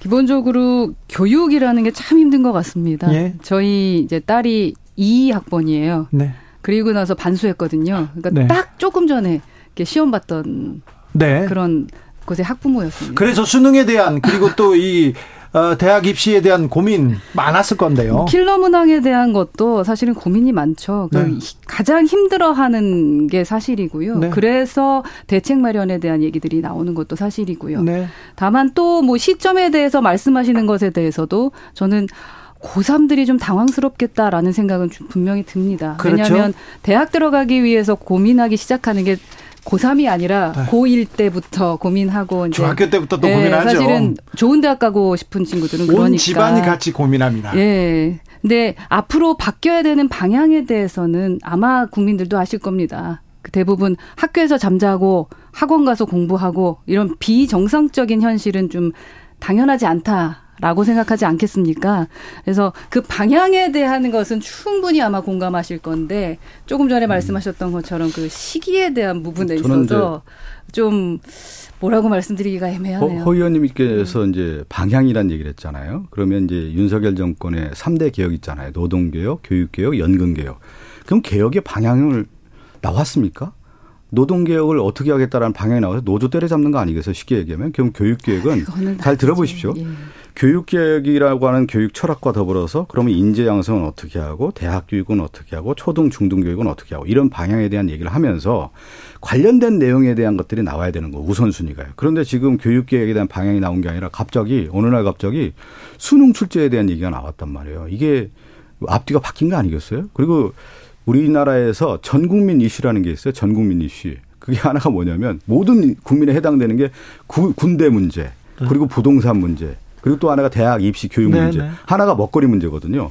그 교육 문제, 특히 대입 문제에 대한 부분은 왜 학생들 보통 2년 전에 대입에 대한 방향이 나오지 않습니까? 지금 수능 5개월 전에 갑자기 수능 출제를 얘기했다라는 것은 과연 교육 개혁에 대한 방향도 없이 어느 날 갑자기 그냥 나오는 얘기 아닌가. 그래서 저는 대통령의 언어라든가 교육부의 언어라는 것은 최종의 언어예요. 점검하고 점검해서 이게 side effect, 역효과가 어떤 것들이 있는지에 대한 부분까지 다 점검을 해야 되는 건데 지금 대통령뿐만 아니라 교육부 장관의 이 언어, 언어, 언어라는 것 자체가 신중하지 못하고 그냥 누가 얘기하는 것 같은 느낌으로 지금 국민에게 다가와졌기 때문에 지금 고3 학생들뿐만 아니라 학부모들이 그렇고 우리 허은아 허은아 의원님도 지역 한번 다녀보십시오. 제가 요즘에 학부모들 있잖아요. 야 어떻게 이런 얘기가 나오냐는 거예요. 그 아이들 교육에 대한 고민을 한 번 했으면 이런 얘기가 나오지 않는다. 저한테 다 그렇고 그렇게 얘기하고 있습니다. 이제 그 방향에 대한 거는 거지, 제가 청소년 예. 목소리 좀 많이 듣고 있고 네. 그다음에 결혼하시고 싶으신 분들 그리고 아이 낳고 키우는 분들 목소리 들어보면 부동산하고 함께 가장 망설여지는 게 이 사교육비라는 얘기는 아, 나오는 아, 거 그렇죠. 알고 계시지 않습니까? 네네. 네. 예. 그래서 이게 사교육 부담은요. 네. 사실은 네. 과도한 경쟁으로 이어져 가지고 학교 그 학생들 개개인의 삶에도 많은 영향을 미치는 것 같아요. 그래서 네. 삶의 질을 저하시킵니다. 우리의 삶의 질을. 네. 그래서 사교육 비는 줄이는 거는 그러한 방향은 맞다라고 그 생각합니다. 부분에 반대할 국민들은 없을 없죠, 거예요. 없습니다. 사교육비 줄여야죠. 네. 공교육 공교육 시기가 그냥 네. 그 그렇죠. 그리고 또 다 좋은데 윤석열 대통령 입시 전문가는 아니잖아요. 국민의힘에서 입시 전문가 대통령이신 거죠. 네. 네. 대통령이신 거죠. 근데 입시 전문가로 이렇게 이렇게 아, 그렇게 말씀하신 분이 네. 입시 네. 전문가로 얘기를 했잖아요. 교육 네. 관련 아. 수사를 많이 해서 최고의 입시 전문가라고 하는데 교육과 수사는 전혀 다른 거 아니에요? 근데 이게 아 저는 참 답답합니다. 아, 그래도 아무튼 그러니까요. 대통령이 교육 개혁에 대한 화두를 조금 던지고 그렇죠. 화두만 던지고 이 방향은 전문가들이 정했으면 시기도 그랬으면 좋았을 텐데 거기서 한 발자국씩 막 더 들어가고 이런 있어서 거잖아요. 대통령께서는 이제 교육 전체에 대한 틀, 숲을 제시를 하고 관련된 나무를 심는 것은 교육부 장관이나 교육의 전문가들 아니겠습니까? 이렇게 이렇게 하겠다라고 하는 것이 조화를 이루어야 되는데 네. 갑자기 대통령이 한 나무 하나를 가지고 얘기를 하다 보니까 실제 이제 혼선이 굉장히 크게 일어난 것이죠. 허은하 의원처럼 좀 신중해야 될 텐데. 네. 네. 국민의힘에서도 또 그 쓸데없는 좀 어머는 조금 이거는 좀 자제하셔야 될 텐데 그런 생각은 좀 들어요. 선발 투수하고 마무리 투수가 있어야 되는데 선발 마무리가 요번에 다 엉킨 거죠. 네, 그래요? 네. 그런가요? 허은하 의원님 감사합니다. 박성준 의원님 감사합니다. 네, 감사합니다.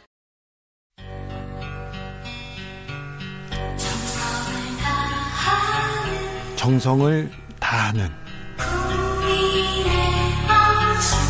국민의 방송. KBS 주진우 라이브. 그냥 그렇다고요.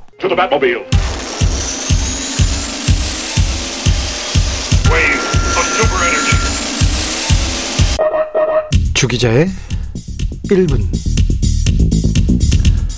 킬러 문항을 배제하고 변별력을 강화하겠다. 이것은 소리 없는 아우성. 자사고 외교 존치하고 사교육비 줄이겠다. 나는 아직 기다리고 있을 테요. 찬란한 슬픔의 봄을. 윤석열 대통령은 조국 수산 입시 전문가. 남들은 자유를 사랑한다지만은 나는 복종을 좋아하여요. 수능에 많이 나오는 시들 제가 한번 읽어봤습니다. 주기자의 1분이었습니다. 사이먼 앤 가펑클 침묵의 소리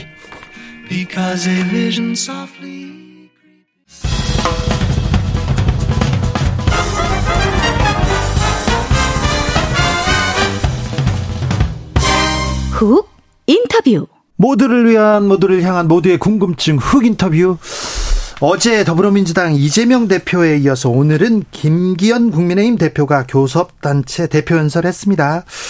음, 여러분께서는 어떤 얘기가 그 기억에 남습니까? 이재명 대표 불체포 권리 포기하겠다는 선언이 있었는데요. 그 의미 한번 짚어보고 가겠습니다. 친명 좌장 정성호 더불어민주당 의원에게 물어보겠습니다. 안녕하세요. 네, 안녕하세요. 네. 의원님 어떻게 지내십니까? 그냥 뭐 조용히 있습니다. 요즘 고민이 나라가, 뭡니까? 뭐 나라가 어렵지 않습니까? 사실은 네. 뭐 대통령께서 국민들을 안심시키는 게 아니라 점점 더 불안하게 만들고 있습니다. 네. 지금 최근에 뭐 수능 관련한 발언도 보시고 네. 외국 나가는 것도 굉장히 걱정이 많이 됩니다. 또 아유. 국익을 위해서 나가셔야 되는데 네. 또다 퍼주고 오는 게 아닌지 늘 뭐, 뭐 정말 잠이 안 올 지경입니다. 경제가요. 코로나 시대에도 우리는 굳건하게 우리 자리를 지켰고 한국은 잘한다. 경제도 괜찮다. 이런 얘기 들었는데 네네. 지금은 걱정입니다. 일본보다 경제 성장률이 절반밖에 안 된다고 하고요. 내년엔 더 어렵다고 하는데 여기에 대한 경제에 대한 얘기, 민생에 대한 얘기를 정치권에서 안 해줘 가지고요. 국민들 좀 불안합니다. 사실 뭐 경제, 민생 경제를 책임질 일차적 책임은 대통령과 정부에 있는 거 아니겠습니까? 네. 아, 예산을 편성하고 집행하는 게 정부의 역할 아니겠습니까? 네. 그러면서 지금 뭐 이재명 대표가 당대표 연설에서 연설에 이야기한 것처럼 대통령이 민생 완전 포기하신 것 같아요. 경제 포기한 것 같습니다. 지금 국제기구에서도 지금 뭐 그 각국의 경제 성장률을 했을 때 다 조금씩 올라가고 있는데 한국만 떨어지고 있습니다 지금. 아이고 걱정입니다. 얼마나 심각합니까? 네. 이런 상황에서 우리 경제에 굉장히 그 중요한 위치에 있던 중국과의 관계는 점점 악화되고 있고요. 예, 예. 무역 수지가 괜히 흑자였다가 적자로 좀 돌아서고 있지 않습니까? 위기가 계속 네. 오고 있는데 스멀스멀 오는 게 보이는데. 네. 네, 네. 정부에서 대책이 없고요. 정치권에서 네. 어떤 대안이 없는 것 같아서 국민들은 조금 불안합니다. 네. 서민들은 예, 걱정하고 그렇죠. 있습니다. 예, 예. 좀잘 챙겨 주십시오. 네. 자, 김기현 국민의힘 대표 교섭단체 연설 있었는데 어떻게 들으셨어요? 제가 국회의원 좀 4선째, 16년째 해갖고 수십 차례에 네. 당대표 연설 들었습니다. 네. 보수의 품격은 찾아볼래야 찾아볼 수가 없습니다. 이게 국민의힘 전당대회 유세하는 게 아닌가라는 느낌을 받았어요. 유세요? 네, 유세하는 정말 뭐 과장된 몸, 저 몸짓, 목소리 크게 하고 고함 지르고 하면서 민생을 챙기고 경제를, 경제를 챙기고 그러기 위해서 야당 협력을 구하고 또 집권 1년이 지나면서 이 나라를 어떻게 끌고 갈 건지 그런 비전과 가치를 제시하는 게 아니라 뭐 초지 일관 문재인 정부 탓, 이재명 탓, 야당 발목 잡기다. 이 얘기만 하고 말았어요, 이게. 네. 이게 어떻게 여당의 당 대표 연설에 갈수 있습니까, 이게? 지금 김기현 대표 연설 중에 의원 정수 10% 감축, 국회 무노동 무임금 이거 도입하겠다. 의원 전원 불체포 특권 포기하겠다. 이런 얘기 했는데요. 이 부분은 어떻게 들으셨습니까? 저는 뭐 김기현 대표가 지금 뭐그 코인 회사 가상 자산 회사 다니고 있는 아들의 가상 재산 좀 뭐 재산 좀 공개하고 또 가족들도 공개하고 또 가상자산 그 조사 동의서 제출한다고 좀 믿어보겠어요. 본인 뭐 그런 거 얘기하다가 쑥 빠졌습니다. 지금 의원 정수 10% 같은 건 이거야말로 좀 포퓰리즘적인 어떤 주장이죠. 국민들은 그런데 네. 의원들 네. 일안 한다, 논다, 네. 그래서 뭐 하고 있냐 이런 생각하고 이게 있어요. 여당이 정치 혐오를 갖다 불러일으키려고 하는 거 아니겠습니까? 야당 책임론 만들어내고 그러나 지금 의원 정수가 줄면 오히려 의원들의 권한만 더 커집니다, 사실은요. 네. 지금 OECD 국가 중에서 대한민국과 규모가 인구 규모가 비슷한 나라 중에서는 대한민국 국회의원이 감당하는 국민수가 가장 많습니다, 사실은요, 예, 예. 이게. 그런데요. 네, 네. 의원 정 의원 정수는 늘리되 네. 특권은 좀 내려놔라 이런 국민의 명령은 있어요. 네, 그럼 저는 뭐 거기 동의합니다, 사실. 아, 그래요? 예, 예. 특권 내려놓기는 민주당도 나섭니까? 아, 해야죠, 그런 사실은요. 네. 그다음에 뭐 문호동 무임금 얘기하는데 김남국 의원이 상임위 뭐 한 두 번인가 빠진 거 얘기하지 않습니까? 국회 본회의 출석률하고 상임위 출석률 보면은 김기현 대표가 훨씬 떨어집니다. 아, 예. 김남국 의원은 뭐 출석률이 95% 이상 돼요. 이거 하려고 하면은 제대로 해야겠죠. 오히려 그 정치 양극화를 갖다 심화시키기 위해서 어, 좀 필요한 어? 아시 네. 정치 양극화를 갖다 극복하기 필요한 선거제도 개혁에 관해서 전 얘기도 안 하고 있습니다. 사실은요. 네. 지금 국민들을 더 분열시키는 거고 그다음 불체포 특권 포기 서약 얘기를 했는데 정말 진정성이 있다고 얘기를 하면은 좋습니다. 내년도 총선 때 헌법 개정해 갖고요. 예. 헌법 44조 불체포 특권 조항 폐기하고 폐기 저 뽑아내고 네. 아 그다음에 사실은 뭐 5.18 정신 뭐 헌법 전문에 넣든지 예. 아니면은 국회법 개정하면 됩니다. 예. 국회법 112조 개정해 갖고 무기명 비밀 투표로 갖다 기명 투표로 예외 조항으로 바꾸면 돼요. 예. 그럼 의원들 책임질 거 아니겠습니까? 네. 이렇게 나와야죠, 사실은 이게. 알겠습니다. 불체포 특권에 대해서는 이재명 대표도 어제 언급했습니다. 네네. 이 문제는 특별한 의미가 있어 보이는데요. 어떻게 들으셨습니까? 저는 뭐 적절한 시기에 적절한 방법으로 잘했다고 저는 뭐 얘기를 했는데요. 네. 어쨌든 뭐 시기적으로 지금 7월, 8월이 원칙 대경 국회가 원래 없습니다. 네. 그렇기 때문에 검찰이 네. 지금까지 증거가 차고 넘친다고 했으니까 네. 아, 이때쯤 그냥 소환해서 조사하고 네. 영장 청구하든지 하십시오. 그래 사실은 네. 이 대표가 가지 않겠습니까? 국회를 다시 이 대표 방탄하기 위해서 열리는 없는 거고. 네. 아 그다음에 만약 저는 뭐 제일 걱정되는 게 또 망신주기 하려고 정규국회까지 기다렸다가 뭐 추석 때라든가 국정감사 때 소환 조사하겠다고 하고 물론 당연히 이 대표가 응할 겁니다. 그럼 뭐 국회에서 체포동의안을 갖다 처리해야 되는데 이 대표가 본인이 어쨌든 포기하겠다고 했으니까 예. 뭐 당에서 자연스럽게 뭐 가결시키지 않겠습니까? 네. 그러면 뭐 자 그러면 검사가 검사들이 증거 많다고 했으니까 어 6월, 7월에 그냥 진행하면 되겠네요. 그렇죠. 뭐 7월, 8월에 저 국회 안 열릴 때 네. 조사해 갖고 소환 조사하고 영장 청구하면 되죠, 사실은. 네. 그런데 박영선 전 장관이 좀 불체포 특권 좀 내려놓는 내려놓는 거 좀 빨랐어야 했다. 이제 그 사법 리스크 좀 빨랐어야 사법 리스크 얘기 안 나오는 거 아니냐 이런 얘기도 했어요. 저는 뭐 개인적인 견해라고 생각하고요. 뭐 예. 그런 말씀 하시는 분도 계십니다. 네. 조금 늦었다는 말씀도 계시지만 아시겠지만 2월 달에 1차 체포 동의안 냈을 때 한번 생각해 보십시오. 네. 그 당시 검찰이 일방적으로 피의 사실을 공포했어요. 네. 여론 자체도 나쁘지 않 나빴습니다. 그러나 그 제가 그 당시 뭐라고 얘기했냐면 재판에 가서 네. 양 당사자가 대등하게 싸우면 분위기가 바뀔 거다. 저는 검사가 검찰이 증거가 없기 때문에 저렇게 하는 거다라고 얘기했었습니다. 예, 예. 증거 드러나고 있어요. 예. 그러니까 그 당시는 이재명 대표도 채, 아, 내가 당에 부담을 줘서는 안 되는 거 아니냐. 네. 아, 출석해서 뭐 체포동의안 가결해 갖고 조사, 에, 어쨌든 영장 신문에 응해야 되는 거 아니냐. 네. 이런 생각이 있었던 걸로 제가 알고 있습니다. 그러나 예. 대다수 의원들이 현재 상황에서 이게 출석하는 것은 바람직하지 않다. 당이 더 우선해지니까 이번엔 뭐 그게 반대를 했던 경우가 많았던 것 같습니다. 네. 그 이유가 이번에 어쨌든 본인이 고민해 갖고 잘 판단한 것으로 보고 있습니다. 잘 판단했다. 이렇게 얘기하는데 한동훈 장관은요? 중요한 건 실천이다. 지금껏 이재명 대표가 여러 차례 불체포 특권 내려놓겠다 약속해놓고 방탄하셨지 않냐 이렇게 얘기합니다. 이게 뭐 한동훈 장관이 정부의 장관인지 정치인지 잘 모르겠습니다. 빨리 장관 내려놓고 국회의원 출마 선언하는 게 좋을 것 같아 보이고요. 예. 어쨌든 이게 불체포 특권이라고 하는 것이 국회의원 개인의 권한이 아니지 않습니까? 네. 이게 행정부의 압박으로부터 국회 입법권을 보호하기 위한 건데 네. 국회 권한입니다, 사실은. 네. 이게 현재 상황에서는 어쨌든 뭐 의원 개개인이 자기 양심과 소신에 따라 결정한 건데 네. 그걸 갖고도 지금 뭐 문제 삼는 건 적절치 않고요. 네. 뭐 예, 중요한 건 실천이라고 얘기했으니까 네. 그건 뭐 우리가 실천하면 되지 않겠습니까? 네, 본인이 민주... 얘기한 대로 네. 사법 절차를 수사 절차를 밟게 되면은 거기에 따라서 이 대표가 응할 것으로 보고 있습니다. 네. 민주당이 실천한다. 네네. 그러니까 검찰에서 법무부에서 사법 뭐 절차 밟아라. 아니 그 정치적 고려하지 말고 예. 증거가 차고 넘치니까 빨리 소환해서 조사하고 뭐 영장 청구하든지 기소하든지 해야 될 거 아니겠습니까? 그렇죠. 네. 네. 네. 그러면 되죠. 지켜보겠습니다. 자, 민주당은 혁신위원회를 꾸렸습니다. 김은경 혁신위원장. 다 혁신위원회를 꾸렸는데, 음, 어, 혁신위도 이렇게 꾸려졌는데 어떻게 보셨어요? 어, 저는 뭐 처음에 좀 약간의 좀 혼선이 있지 않았습니까? 이내경 이사장, 네. 혁신위원장 때문에 좀 문제가 생겼는데 네. 저는 뭐 굉장히 좋은 분이 오셨다고 저는 생각하고 있습니다. 네. 굉장히 소신이 있고 예. 원칙과 원칙도 있고 예. 또 소통 능력도 뛰어나다고 하니까 네. 예, 저는 뭐 잘 하리라고 믿습니다. 사실. 네. 네. 잘 아세요?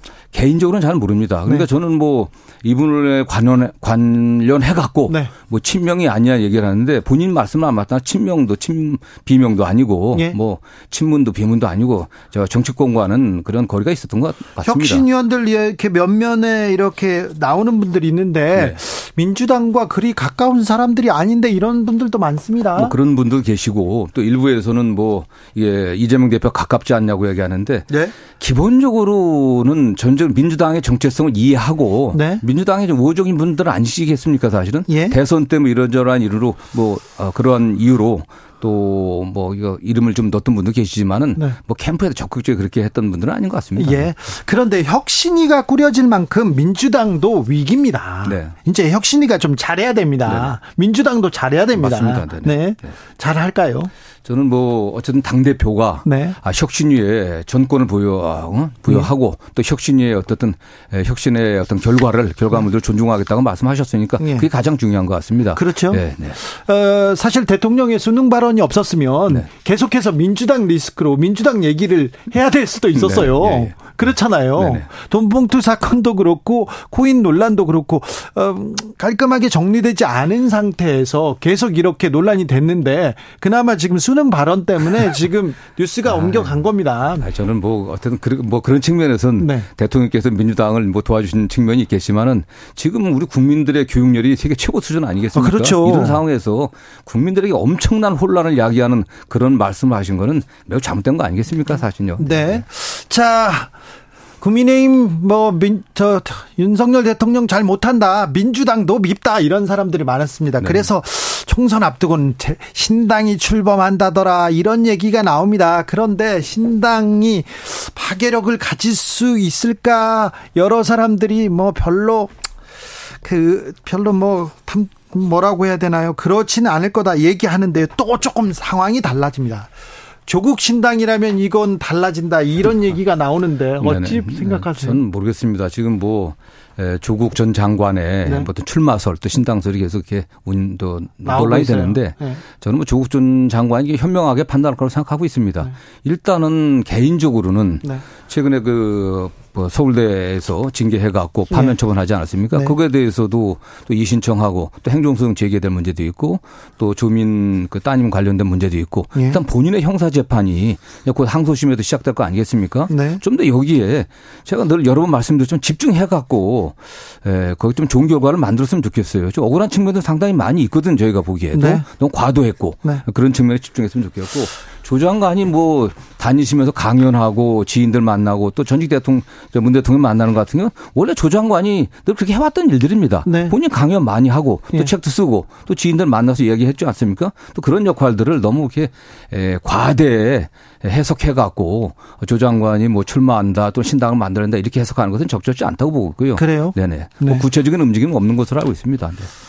꼭 정치만이 길은 아니다 이렇게 보시는 예, 거죠. 예. 네, 일단 어, 앞에 있는 재판부터 먼저 그리고 어쨌든 조 전 장관도 네. 지금 뭐 집권당이나 지금 뭐 대통령이 기승전 전 정부 기승전 민주당 책임 얘기하고 있지 않습니까? 네. 조정 전 장관이 어쨌든 문재인 정부에서 일을 했던 분이시고 네. 또 민주당에 깊은 애정을 갖고 있는 분이십니다. 과거 당에 또 뭐 비대 혁신위원으로도 참여한 적이 있었죠. 그렇기 때문에 저는 민주당에 승리하는 길이 본인의 명예 회복하는 데도 도움이 된다는 될 거라고 생각하고 있고 또 그런 측면에서 상당히 애정을 갖고 고민할 것으로 좀 보고 있습니다. 네. 그렇습니까? 네.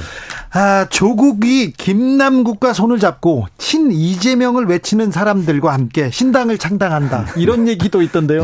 뭐 김남국 의원은 제가 굉장히 잘 압니다. 네. 사실은 네. 잘 알고 굉장히 안타깝습니다. 네. 굉장히 안타까운데 우리 김남국 의원이 뭐 그렇게 할 분은 전혀 아니죠. 사실. 아, 그래요? 그 가능성 없다고 보고 있습니다. 네. 그래요? 네 근데 뭐 지지자들은 그렇게 생각할 수도 있잖아요. 네. 김남국 의원도 뭐 어쨌든 민주당 깊은 애정을 갖고 있고 네. 또 이재명 대표 뭐 대선 때 굉장히 고생을 많이 하지 않았습니까? 네. 당의 승리를 위해서 네. 본인이 적절하게 잘 처신할 거로 보고 있습니다. 네. 저기 의원님 개인적으로 네. 하나만 물어보겠습니다. 네네. 조국 전 장관이 민주당에서 공천받을 가능성이 있습니까? 저는 뭐 그건 없다고 보고 있습니다. 네. 자, 저 김남국 의원이 민주당에서 공천받을 가능성이 있습니까? 저는 뭐 김남국 의원께서 이제 탈당을 했기 때문에 예, 지금 뭐 탈당 사유가 당의 요구한 게 아니지 않습니까? 네. 본인이 여러 가지 문제가 있어 갖고 탈당을 했기 때문에 네. 그렇다고 하면 당에서 그 사전 심사에서 네. 통과되기는 사실 어렵겠죠. 또 네. 본인도 네. 그런 생각을 안 하고 있을 거라 생각합니다. 네. 알겠습니다. 네. 우병우, 그다음에 최경환, 그리고 안종범까지 어, 박근혜 정부의 핵심 인사들이 네. 국정농단 농단 때 이름 나오던 분들이 지금 다 총선 얘기를 하고 있습니다. 이 부분은 어떻게 보시는지? 아, 모르겠습니다. 그건 뭐 그 여당의 문제이기 때문에 이제 그분들의 거취에 관련해서 제가 얘기하는 건 적절치 않지만 네. 다만 그분들이 지금 출마하려고 하는 지역들이 되게 영남 지역 아니겠습니까? 그렇네요. 영남 지역이고 예. 박근혜 대통령의 영향력이 일정 정도 있는 분 지역 아니겠습니까? 네. 그리고 그런 지역에서 뭐 우소속으로 나온다고 하면 네. 예, 상당히 뭐 경쟁력이 있을 것으로 보고 있고요. 네. 또 본인 본인들의 명예 회복을 위해서 또 더 나아가서 뭐 박근혜 대통령의 명예 회복을 위해서 뭐 출마할 가능성이 높지 않겠습니까? 네. 네. 자, 그런데요. 윤석열 대통령이 어떤 문제를 이슈를 던지면요 민주당이 반대하고 또 민주당이 하던 일 그리고 윤 정부가 하던 일은 다 저 지금 윤석열 정부에서 뒤집고 이렇게 반대로 가는 이런 모습을 보입니다. 네. 그래서 이렇게 정치가 양극화 쫙 갈라진 상태가 이렇게 계속되면요 국민들 서민들은 피해를 일단 봅니다. 네, 그렇습니다. 그런데 네. 이 구도로 내년 총선을 치를 것 같습니다. 네네. 국민의힘은 그렇게 생각하는 것 같아요. 그렇죠. 네네. 네, 그렇죠. 네. 그러면 누구한테 유리합니까? 아, 저는 뭐 국민들이 윤 대통령 지금 당선 취임 이후 1년 음? 동안 도대체 한 게 뭐 있겠습니까? 제가 보기엔 정치 보복성 또는 뭐 정적 제거용 수사 이재명 당대표 수사하고 관련자 수사한 거 외에는 한 게 없어요. 기억나는 게 뭐가 있겠습니까? 민생을 위해서 어떤 정책을 제시했습니까? 또 경제를 위해서 경제를 살리기 위해서 뭘 한 게 없거든요. 그런 거에 대해서 여당이 그런데 그게 안된 게 다 문재인 정부 책임이다. 그때 원인이 그때 생긴 거다. 이재명의 민주당이 발목 잡아서이다. 이렇게 해서 야당 심판론으로 가겠다는 거 아니겠습니까? 네. 저는 국민들이 1년 동안 지켜봤기 때문에 아 이제 이 정부로 4년 더 간다고 하는 것은 불행한 일이다. 라는 생각을 할 거로 보고 있습니다. 그래요? 예, 예. 네. 그런데 국민들이 그렇게 불행하다고 생각하는데 왜 민주당은 이렇게 미움받을까요? 아, 저는 뭐 꼭 미움받는다고 생각하지 않습니다. 지금 음. 대선에 패배한 정당이 네. 지금 대선에 승리한 정당과 뭐 지지율 차이가 별로 없지 않습니까? 우리가 네. 앞서는 경우도 많이 있었고요. 사실 네. 그다음에 지금 윤석열 대통령의 지지, 지지율 한번 보시면 네. 예, 정말 매우 잘못한다는 비율이 굉장히 높습니다. 사실은 네. 그렇기 때문에 지금 어쨌든 국민들이 이재명 대표가 0.77% 사이로 패배했는데 네. 좀 안타깝구나. 아, 이재명이었으면 좀 낫지 않았을까 하는 이런 기대도 하는 것 같습니다. 그렇습니까? 네. 어, 자, 이재명 대표 어제 어, 대표 연설을 했는데 네. 정책도 내놓았어요. 네. 비전도 좀 내놓았는데 네. 네. 불체포 특권 내려놓겠다 여기에 또 가려가지고 기사는 네. 많이 안 됐습니다. 네. 그리고요, 근데 비전보다는 어, 정권 비판에만 나를 세웠다 이런 얘기도 좀 있어요. 네. 왜 민주당의 비전은 보이지 않을까요? 왜 이재명의 정책은 보이지 않을까요? 저는 제가 이재명 이제 실력을 발휘할 때라고 좀 얘기를 하고 있습니다. 지난 예, 문 윤석열 대통령 취임 이후에 지난 1년 동안은 네. 이재명 잡는데 모든 뭐 국가 권력이 총동원 됐지 않습니까 사실은 그렇기 때문에 소위 말하면 뭐 검찰 리스크인지 사법 리스크인지 뭐 표현하기 다르겠지만 어쨌든 그러한 문제 때문에 당도 좀 내부적으로 좀 시끄러웠고 예, 본인이 네. 어쨌든 여러 가지 정책들을 제시했지만은 그걸 발휘하실 기회가 별로 없었거든요. 네. 근데 어제 본인 불체포 불체포 특권 포기하면서 뭐 당의 어떤 여러 가지 분란의 소지도 많이 줄어들었거든요. 네. 어제 본인이 국민들이 기본적 삶이 기본적 생존권이 보장되는 기본 사회로 나가야 된다. 뭐 그런 말씀도 하셨고요. 네. 그런 면에서 구체적 정책들을 이제부터 우리가 다수당으로서 좀 적극 추진하려고 하는 그런 기반들은 만들어졌다고 보고 있습니다. 네. 이제부터입니다. 네. 불체포 특권을 이렇게 포기하겠다 이렇기 때문에 사법 리스크도 줄어들고 이제는 아, 이재명의 정책 비전이 보일까요? 전 그렇게 생각합니다. 네. 그래요? 예, 예. 혹시 검찰에서 네. 영장초 또 청구하고 또 이또 사법 리스크의 이 혼란 속으로 파고들고 그러진 아, 않겠죠. 아, 검찰은 저는 뭐 그렇게 할 거라고 보고 있습니다. 그래요? 지금까지 1년 동안 그렇게 해오지 않았습니다. 네. 사실은 그렇기 때문에 저는 뭐 그 부분에 관련해서 물론 최종적인 구속 여부야 뭐 네. 법원에서 판단하는 문제지만은 네. 이미 일치나 1년 동안에 이재명 핵심 참모이고 네. 이재명 관련된 사건에서 결정적 역할을 해왔다고 얘기하고 있는 김용이나 정진상 재판의 과정을 보면 나오지 않습니까? 네. 처음에는 100%뭐 유죄였다가 지금 그 차고 많던 증거가 아 유동규의 증언 진술 외에는 아무것도 없었거든요. 유동규의 네. 진술이 매우 흔들리고 있습니다. 매우 흔들리고 있습니다. 사실요. 그 다음에 예. 하루에 뭐 대여섯 시간씩 재판하는데 유동규가 증언하는 것 중에서도 뭐 보수 언론에서도 보도할 게 없는 거예요. 사실은요. 그 진술들이 다 그 신빙성이 탄핵당하고 있기 때문에 네. 저는 그런 그런 면에서 아, 저는 뭐 다시 검찰이 예, 구속 그 무리한 구속을 하지는 않을 거라 저는 생각하는데 네. 모르죠 사실은 뭐 또 정규직까지 끌다가 네. 뭐 추석 때라든가 또는 아니면 뭐또 어? 국정감사할 때 네. 국면 전환하기 위해서 망신 주경이라도 뭐 소환하고 네. 할 가능성도 있다고 보고 있습니다. 추경은 필요합니까? 저는 필요하다고 보고 있습니다. 사실. 그래요? 네. 추경은 필요하다. 그런데 왜 추경은 추경호 부총리가 절대 반대하고 있던데요? 지금 뭐 에, 오늘 그러니까 저 우리 김기현 대표도 네. 그당 대표 연설에서 네. 뭐 재정 그 적자가 네. 국가 채무가 대폭 늘었다고 하는데 네. 사실 지난 몇 년간 국가 상황이 어땠습니까? 그래도 우리나라의 스스로의 평가가 아니라 국제 기구라든가 네. 외국의 평가가 대한민국이 그래도 코로나를 잘 극복했다. 네. 그동안 그래도 어느 나라보다 선방했다고 얘기하지 않습니까? 그렇죠. 재정이 역할을 했던 거예요. 그때 국민이 어렵고 국가가 어려울 때 그 재정이 사실 역할을 해야 되는 거 아니겠습니까? 아직까지 우리나라의 국가 채무는 외국과 비교해 높은 편이 아닙니다. 네네. 근데 지금 굉장히 어렵잖아요, 사실. 경제 성장도 네. 떨어지고 있고. 네. 그다음 국민들이 여러 가지 뭐 어떤 어려운 사정 이자 문제, 특히 이자 문제, 가계부채 이자 문제 굉장히 심각합니다. 네. 이런 문제도 있고 그다음에 뭐 한전의 어떻든 뭐 전기세 인상 문제도 있기 때문에 이런 측면에서 네. 국민의 생활을 국가가 좀 보장해 줘야죠, 사실요. 아, 네. 특별들이 서민의 삶은 조금 이렇게 국가가 나서서 복지망을 좀 촘촘히 만들어줬으면 그게 국가 역할 아니겠습니까, 사실. 예. 네. 저기 친명의 좌장이셔서 좀 물어볼게요. 아니, 좌장은 아닙니다. 아, 좌장은 아니고요. 네. 누차 말씀드리면 알겠습니다. 네. 그런데요. 비, 명하고 친명하고 이렇게 갈등이 큽니까?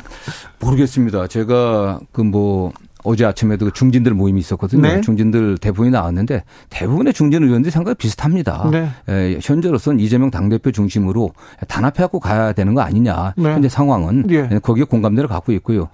지금 비명이라고 하지만 사실은 뭐몇분안 되는 분들의 개인적 견해를 갖다가 네. 언론이 확대 재생산해서 그런 거지 그렇게 갈등 심하지는 않습니다. 당내에서 네. 큰 잡음이 흘러나오고 그러지는 않죠. 그렇지 않습니다. 지금 네. 이낙연 전 대표가 뭐 한국 그 다시 돌아온다고 해서 민주당이 요동치고 그러진 않죠. 그렇지 않습니다. 그 이낙연 대표도 어쨌든 문재인 정부의 그 초대 총리로서 또 상당히 역할을 했던 분이시고 또 네. 대선에 나왔던 분 아니겠습니까? 네. 호남 출신이고 어느 누구보다도 민주당에 대한 애정이 깊으신 분입니다. 네. 사실은. 그렇기 때문에 그또 당의 또 가장 큰 어른이시고 네. 오셔갖고서 또 여론을 잘 파악하실 거 아니겠습니까? 그래서 네. 당의 단합 음? 또 어떤 내년 총선의 승리 네. 이런 측면에서 고민하시지 네. 에, 그렇게 뭐 일부에서 생각하는 것처럼 비명계의 무슨 뭐 어? 어쨌든 중심이 돼 갖고 역할을 할 거다. 그럴 가능성은 전 전혀 없다고 보고 있습니다. 알겠습니다. 리얼미터가 미디어 출연분 의뢰로 지난 10일에서 16일까지 닷새간 조사했습니다. 윤 대통령 국정 수행 어떤가 물어보면 긍정 평가는 38.7%, 부정 평가는 58.0%로 집계됐습니다. 부정 평가가 58%입니다. 하지만 민주당의 지지율은 훨씬 떨어집니다. 아, 이, 그, 민주당의 지지율, 그리고 이재명 대표의 지도력을 조금 올리는 그런 모습을 보여야 할 텐데. 네, 그렇습니다. 네. 그렇죠. 거기에 고민이 있으실 텐데. 가장 큰, 지금까지 컸던 게 어쨌든 뭐 검찰 리스크라고 하는 그 문제가 좀 있었고요. 네. 어쨌든 뭐 그 문제 는 해결이 되는 방향이고 네. 그와 관련해 갖고 국민들이나 중, 우리 당의 지지자들 또 네. 중도층에서 네. 보기에는 당이 분열하는 모습들이 가장 큰 오히려 에, 그 지지율 상승의 그 저의 요소였습니다. 맞아요. 그 당 내에서도 네. 신뢰를 못 받는데 왜 음. 국민들이 그렇죠. 왜 중도 측에서 이렇게 아니 정부 여당이 대통령 저렇게 못 하는데 대한 세력이랑 민주당이 서로 치고받고 저렇게 예. 분열되는 모습 보여 갖고 무슨 대한 세력이냐. 그렇죠. 그렇게 말씀하시는 분들이 굉장히 많았거든요. 예, 예. 전 그런 측면에서 당에 계시는 굉장히 뭐 비판적인 분들도 좀 자제하리라 좀 보고 있고요. 예. 특히 뭐 어, 저랑 뭐 개인, 제가 잘 아시는 분이지만 우리 이상민 의원 같은 네. 경우도 어제 뭐 붙잡부 특권에 관련해서 높이 평가했고 예. 예. 그렇기 때문에 좀 그러면서 좀 의견 뜻을 좀 모아갖고 예. 당이 이 난국을 좀 극복하는데 힘을 네. 합쳐주길 좀 기대합니다. 네. 민주당을 매우 사랑하시는 분인데 이상민 의원. 아, 그렇죠. 네. 그런데요. 네네. 이재명 대표한테는 비판적입니다. 또 민주당은 음. 또 비판적인 목소리가 많이 나오는 게 또그 민주당 그런 문제들이 네. 당내에서 그래서 제가 이대 이재명 대표에게도 늘 조언할 때 네. 가장 큰게 당내 소통을 좀 더 강화해야 된다. 네. 좀 견해가 좀 다른 의원들을 적극적으로 만나 갖고 이야기도 네. 듣고 또 본인의 생각도 이야기하고 어 그렇게 좀 많이 조언을 했는데 그런 방향 많이 노력은 좀 했습니다. 저기 네, 네. 성남시장 시절에 경기도지사 시절에 이재명의 강점이 네. 그런 또 순발력 그리고 누구한테나 찾아가고 잘 듣는 네, 이재명이었는데 당 대표에서는 그게 잘 안 됩니까? 그 말씀 뭐 변명하는 것 같지만 여러 가지 당 밖으로부터 온 위기가 컸지 않습니까? 그게 네. 개인적 위기가 컸기 때문에 좀 그런 여유가 좀 부족했던 거고요. 지금 네. 좀 많이 하는 걸로 알고 있습니다. 네, 네 알겠습니다. 아, 여론조사 수치는요. 자세한 내용 중앙선거 여론조사 심의위원회 홈페이지 참조하시면 됩니다. 지금까지 정성호 더불어민주당 의원의 말씀 들었습니다. 감사합니다. 감사합니다. 교통정보센터 다녀오겠습니다. 정현정 씨.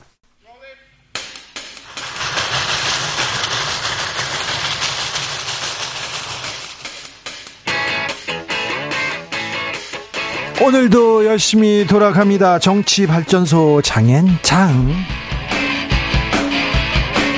정치평론계 최고수입니다. 두 분 모셨습니다. 장성철 공론센터 소장 어서 오세요. 안녕하세요. 장윤선 정치전문기자 어서 오세요. 네 안녕하세요. 네. 아, 손목에 파스도 붙이고 열일하고 네. 계신 것 같아요. 왜왜 어디 아, 팔굽혀펴기 하다가요. 아 그래요? 근육통이 좀 와서. 운동도 열심히 하시는구나. 해야죠. 네. 살아남으려면 운동이라도 해야죠. 어, 천공 스승 취재만 열심히 하는 줄 알았는데. 제가요? 네. 아, 전혀 아니에요. 아니에요? 네. 네. 전혀 아닙니다. 전혀 아닙니까? 그래도 좀 장, 얘기해 주세요. 몰, 몰라요, 저. 장혜성 기자님이 잘 아니, 왜 그러세요, 저한테. 네. 본인이 취재해놓고. 아니, 그, 뭐야, 그, 최근에 여러 커뮤니티 사이트에 네. 천공 음, 스승이라고 해야 되죠. 이천공 씨입니다. 네, 이름 개명했어요. 이천공 씨. 이천공 씨. 네. 이 씨예요? 이천공 씨 직업은 네. 유튜버 이렇게 네. 나오더라고요. 진짜? 어, 예. 역수 역술인, 역술인 네. 네. 유튜버. 역수를 한 적은 없대요. 아, 그래요? 예, 뭐 그런 얘기도 있더라고요. 근데 여하튼 예, 여하튼 그 이천공 씨가 어, 몇 년도인지는 확인이 안 되는데 10월 3일에 그 대구 경북에서 정법 강의를 한 내용이 이렇게 짤로? 올라와 있어요. 네. 근데 거기에 보면 어 내가 대학 가는 방법을 싹 바꾸겠다. 아 그래요? 네, 수능과 관련해서 이제 언급을 하는 내용이 나오는데요. 아이고. 그 한번 보시면 좋을, 좋을 것 같은데 거기 댓글이 엄청나게 아, 그런 걸못 알아봐요. 많이 달렸어요. 또 당신입니까? 아멘. 뭐 이런 댓글이 달려 있습니다. 아 수능에까지도 얘기를 했어요? 언급을 한 바 있더라고요. 네. 윤석열 대통령의 쉬운 수능 발언 후폭풍 거셉니다. 여기에 킬러 문항까지 나오면서 아좀 어, 교육계는 혼돈에 빠져 있습니다. 빠져 있죠. 네, 빠져 있어요. 네. 네. 그래서 학생들과 학부모들은 한마디로 이거예요. 우리 어떡하지? 음. 뭘 어떻게 해야지? 네. 그러니까 불안하고 혼란스러운 거죠. 음.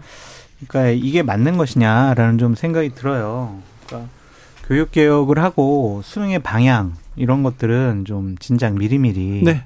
학생들이 충분히 대비할 수 있도록 해야 되는데 이런 거 없이 그냥 대통령실에서는 아니야 우리 2월 달부터 얘기했어 지시사항이 잘 먹히지 않은 거야라고 하지만 학부모들이나 학생분들은 갑자기 왜 이래라고 하잖아요. 근데 제대로 된 설명은 또 안 해줘요. 했다니까 감사. 그다음에 잘러 이렇게 나온단 말이에요. 네. 그러니까 무서워가지고 가만히 있을 수밖에 없고 아 이거는 어쨌든 사교육 카르텔이야 학원 고액연봉자 나빠 이 사람들 막 지금 또 손가락질하고 있잖아요. 네. 일타 강사 다 죽었다고 네. 막 억대 시계 막 이런 분들 갑자기 압수수색. 갑자기 일타 네. 강사들이 네. 개딸이 됐어요. 아니, 그러니까 자유 경제 체제 하에서 예. 그 사람들이 강의를 잘해서 돈을 많이 버는 게 뭐 그렇게 문제라고 또 그것까지 문제 삼는지. 그러니까 지금 보면 뭐 건폭 다음은 교폭이냐. 교폭이요? 예, 그런 얘기도 나오고. 일타폭? 코, 음, 코앞에서 폭탄 투척을 당했다, 망했다. 댓글에 이런 것도 있어요. 차라리 잘 됐다. 이 기회에 그냥 싹 다 서울대 졸업으로 만들어주자. 그러니까 예컨대 예, 과거에 국공립대 네트워크 뭐 이런 네. 거를 네. 민교협 등에서 주장한 바 있었거든요. 네, 서울대 그러니까 없애겠다고 그, 네, 서울대 없앤다고 하면서 이제 그때 얘기인데 제가 보기에 왜 이렇게 난리냐면 핵심은 대학 서열화, 고등학교 서열화, 그다음에 학력 차별. 뭐 이런 것들이 사실은 바탕에 깔려 있고 뭐 정부 여당에서는 사교육비 절감 얘기를 하고 있지만 제가 두 아이를 키워 키우고 있는데 안 없어져요 사교육비 이게 그 구체적인 방안이 될 수가 없어요. 그러니까 대학 서열화라든가 기본적으로 이후에 대학 졸업 이후에 아이들이 어떻게 행복하게 살 건지에 대한 그랜드 마스터 플랜 없이 그냥 뭐 이런 방식으로 수능 쉽게 낸다고 학원 가요. 안 네. 가지 않아요. 자, 교육 개혁에 대해서 화두를 던지는 거는 필요하고요. 어찌 보면 어, 학교 수업만 잘 따라가도 이렇게 대학교 가는데 어려움 없게 하겠다 이런 이런 거 취재 어, 사교육 없는 세상 만들기 위해서 노력하겠다 이런 취재는 공감합니다. 아유, 그런데 공감하죠. 그런데 대통령의 발언이 몇 발자국 그렇게 또 깊게 들어갔어요. 그리고 뭐 시점과 방법이 문제라고 좀 생각이 듭니다. 기본적으로 교육 개혁을 향한 예. 수능 출제 방향에 대한 대통령의 생각과 판단은 옳은 방향이다라는 많은 전문가들이 얘기를 하고 있습니다. 근데 하지만 이렇게 갑작스럽게 하는 시점이 문제다라고 말씀을 드릴 수밖에 없고요. 또한 대응하는 방식들이 상당히 조금 거칠어요. 여러 가지로. 그러니까 이런 것들이 맞느냐라는 음. 것과 저는 시스템이 좀 무너진 것이 아닌가라는 두려움을 좀 갖고 있습니다. 네. 왜냐하면 국가의 정책을 총괄해야 하는 집권 여당의 네. 정책의 의장 예. 대통령께서 입시에 해박한 분이다. 입시 전문가 이렇게 얘기를 하고 이렇게 있고. 발언하셨죠. 이주호 교육부 장관은 네. 저도 많이 배우고 있습니다. 대통령이 나한테 배우고 있대요. 아 이게 맞나 이게 아부를 해도 좀 정보껏 해야지. 수사를 잘해가지고 전문가라고. 아 그러니까 좋아요. 이게 서로 논의하고 뭐 이럴 수는 있지만 대통령께서 정말 너무 많은 것을 잘 알고 계시다, 전지전능하다. 아, 이거 국민들이 보면 웃죠. 이거 가지고, 아유, 잘했어요. 대통령 커버 잘 쳤어요. 대통령 보호 잘했네요. 그럴 사람이 누가 있겠냐고요. 저는 그거는 어쨌든 뭐 모든 국민들이 판단하고 있는 문제라고 보고요. 그러면 도대체 왜 이러냐. 갑자기 느닷없이 150일 앞두고. 그러니까 대체로 법률상으로도 4년 전에 예고를 하게 돼 있거든요. 어떤 입시 제도를 바꾸려면. 그런데 느닷없이 지금 뭐 다섯 달 앞두고 이렇게 나서는 이유가 뭐냐와 관련해서 국회 교육위원회 야당 의원들은 어떤 의심을 하고 있냐면 평소 이주호 장관의 지론하고도 좀 영향이 있는 거 아니냐라는 얘기를 하고 있는데 네. 무슨 네. 얘기냐면 수능은 쉽게 내는 거예요. 그래서 잘 치게 하고 네. 그런데 대학에서 또 아우성일 거 아닙니까? 변별력이 없다. 어떤 네, 네. 학생들을 뽑아야 되냐. 네. 이러면서 자연스럽게 논술고사 면접을 강화하는 방식으로 갈 수밖에 없다는 거예요. 왜냐하면 애들을 뽑아야 되니까. 뭐 이렇게 되면 이게 지금 우리가 수능에서 그다음에 또, 또 다른 사교육이 불러 그럼요. 아이 100%죠. 그리고 이제 지금 우리가 고등학교 고교 학점제가 2025년부터 도입이 되거든요. 그러면 2028년부터는 지금과 전혀 다른 그 대입 시스템을 만나게 돼요. 그러니까 그런 계획하에서 뭔가가 진행이 되고 있는데 이거를 다시 거꾸로 돌리고 뭐 저 뭐야 저 사교육비 없앤다면서 지금 자사고 외고 뭐 이런 건 다 그대로 둔다는 거 아닙니까? 이건 또 그러면 어떻게 되냐면 옛날에 윤석열 대통령 시험 보시 본고사 보셨죠? 본고사 예 그러니까 예비고사 본고사 부활로 돌아가는 시스템을 만들려고 하는 거 아니냐 이러면 완전히 막 다 뒤바뀌거나 얽혀가지고 무엇을 위한 교육개혁인지 알 수가 없는 방향이 된다는 겁니다. 지금 국민들이 혼돈에 빠져 있는데 교육계가 혼돈에 빠져 있는데 우리나라 학부모들 학생들이 다 전문가거든요. 그럼요. 여기에 대해서 거의 다 고민하거든요. 네. 전 국민이 전문가요, 입시는. 네, 자, 그러니까 이거는 국민들이 판단하도록 두겠습니다. 아 근데 제가 이제 문제를 삼고 걱정스러운 게 뭐냐면 전 보수 우파가 내년 총선에서 이기길 바래요. 그런 입장인데 이 입시 문제나 교육 문제를 잘못 건드렸을 때 뒷감당을 과연 할 수 있을 것이냐라는 좀 생각이 들고 고3들이 벼르고 있습니다. 기시감이 드는 게 뭐냐면 문재인 정권 하에서 부동산 문제 잘못 접근했잖아요. 강남 집값 잡겠다 그래가지고 스물 몇 번이나 부동산 정책을 뭐 새롭게 고치고 발표를 하면서 집값 폭등만 불러일으켰다. 제대로 이걸 잡지도 못했다. 이러한 평가를 받는 건데 한 지도자의 국가 지도자의 생각과 판단과 성향과 신념과 고집으로 입시 정책이 바뀔 수가 있다라는 것. 많은 학부모들과 전문가들이 이렇게 썩 동의하지 않는 방식으로 진행이 된다라는 것. 이걸 과연 내년 총선 때 국민의힘 출마자들이 감당할 수 있을까라는 걱정이 좀 있습니다. 근데 저는 그에 앞서서 선거보다 모든 사람들이 선거를 중심적으로 사고를 하는데 저는 그거보다 장 소장님 앞서 말씀하신 대로 이 시스템 붕괴의 문제를 지금은 정말 고민해 봐야 되는 게요. 교육부만 그런 게 아니라 국가정보원도 지금 인사 때문에 난리지 않습니까? 네. 그러니까 전 부처가 지금 제대로 돌아가고 있는 노동부는 노동부, 교육부는 교육부, 국정원은 국정원. 제가 보기엔 검찰 빼고 나머지는 지금 제대로 작동이 안 되는 가장 큰 이유가 뭐냐. 일하기가 어렵다는 거예요. 왜냐하면 대표적인 게 대입국장 날린 건데 이분이 수능 채점 뭐 점수 뭐 그 난도와 관련해서 아무런 관련이 없는 사람인데 어쨌든 책임지고 물러나라고 해서 경질된 거 아닙니까? 뭐 이런 방식으로 소위 말하는 늘공들한테 책임을 지우면 일 안 한다는 겁니다. 그러면 안 돌아가는 거예요. 보수 정부가. 제가 참칭 패널이니까 보수의 여권의 패널이죠. 네. 입장을 좀 네. 그래도 대변을 해줘야 될 게 아니냐라는 아니 근데 아무도 그렇게 인정 안 하는데 굳이 그렇게 하시려는 아니, 이유는 뭐예요? 아니, 그래도 우리가 좀 형평성 기하기 위해서 네. 입장을 좀 대변을 해줘야죠. 그러니까 문재인 정권 하에서 벌어졌던 여러 가지 입장 별로 음. 대변 안 하는데. 아니 그래도 입장은 뭐 한번 해봐요. 들어는 볼게 해보세요. 들어는 본다고요? 네, 네. 들어는 드릴게. 폄하하는 말씀 아니요. 들어는 드릴게요. 그러니까 문재인 정권 하에서 네. 많은 적폐적인 일들이 벌어졌는데 그것은 비정상적이었다. 그래서 그것을 정상화하는 과정이다라고 음. 대통령실에서는 얘기를 하고 있죠. 언론도 정상화. 교육도 다 비정상화였다. 그러니까 문재인 비정상화. 정부 때 전부 비정상이었기 비정상. 때문에 이걸 정상. 정상화. 그게 언, 뭐가 정상인지. 언제까지 그 얘기 하실 건지 그러니까. 좀 묻고 싶은데요. 말의 오염이 심각합니다. 자, 민주당 혁신이 출범했습니다. 김은경 어, 혁신이 어떻게 보셨습니까? 그 대체로 이제 소비자 보호 관련된 활동을 해오던 분이셨기 때문에 어떤 분이냐 잘 알려진 분은 아니에요. 정치권에서, 정치권에서. 그렇게 유명한 분은 네, 아닙니다. 그러니까 뭐 조용한 분이다 이런 평가가 세 평이 있더라고요. 네. 그 정치를 잘 모른다. 특히 정당은 정말 모르는 분일 거다.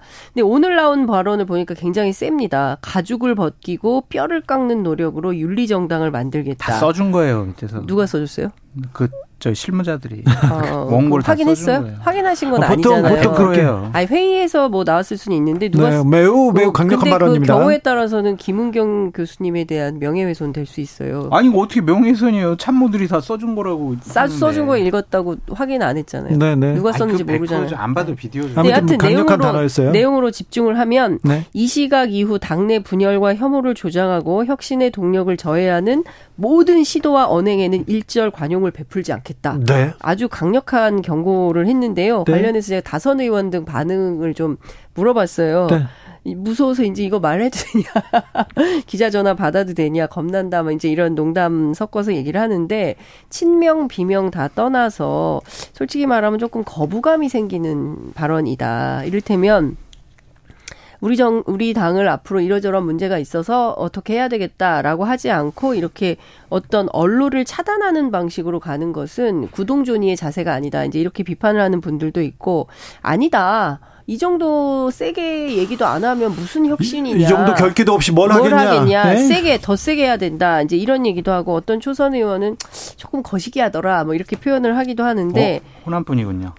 아니에요. 호남분 아닌데 그렇게 얘기를 했어요. 근데 중요한 포인트는 뭐냐면 그, 어, 이제 혐오를 조장하고 분열을 획책하는 사람들에 대해선 철퇴를 가하겠다라는 태도는 좋은데 이 얘기를 듣고 나서 또 다른 마찰이 생기지 않을까 우려하는 시각도 존재하는 게 사실입니다. 저는 기본적으로 축구 선수가 야구 감독을 잘할 수 있을 것이냐라는 것에 대해서 의문을 제기합니다. 장윤성 기자님 말씀하셨듯이 정치를 잘 모르는 분이에요. 금융 쪽 전문가죠. 그분이 과연 정치 쪽에 와서 혁신을 할 수 있고 개혁을 할 수가 있을까라는 좀 생각이 들고 오늘 발언들이 셌잖아요. 네. 그만큼 자신감이 없다라는 반증으로 저는 말씀드리고 싶어요. 아, 그래요? 네. 그러니까 더 세게 나오는 거죠. 그러니까 강하게 보이고 싶어가지고. 아니, 당내에서는 상당한 자신감으로 읽고 있더라고요. 아니에요. 그거는 본인이 스스로 정치적인 입지가 약하다라고 생각을 하고 있기 때문에 강하게 보이려고 하는 거죠. 음. 많은 의원들이 그 얘기를 듣고 아마 이런 생각했을 것 같아요. 네가 뭔데? 예를 들면은 그분이 민주진영 민주당 이런 곳에 어떤 큰 공원을 세웠어. 세워가지고 의원들이 그래, 저분 말이면 우리가 따라야지라고 생각하지 않을 것 같아요. 그렇다면은 저분이 혁신위원장으로서 권위를 가지려면 국민들이 힘을 실어줘야 해요. 국민들이 와 그래 저런 사람이 혁신을 할 거니까 기대해 볼 만하겠다. 우리 김은경 지지에 전폭적으로 밀어줘요. 네. 그러면은 의원들이 네가 뭔데 그래도 어떤 권위를 갖고 혁신을 추진해 나갈 수가 있는데 네. 둘 다 없어요. 말만 그, 세요. 자, 지금 민주당 혁신을 해야 됩니다. 그래서 혁신위를 꾸렸습니다. 혁신위원장 어렵게 모셔왔는데 다음 주나 그 다음 주에 이 사람 보게 이런 기사가 나오지 않잖아요.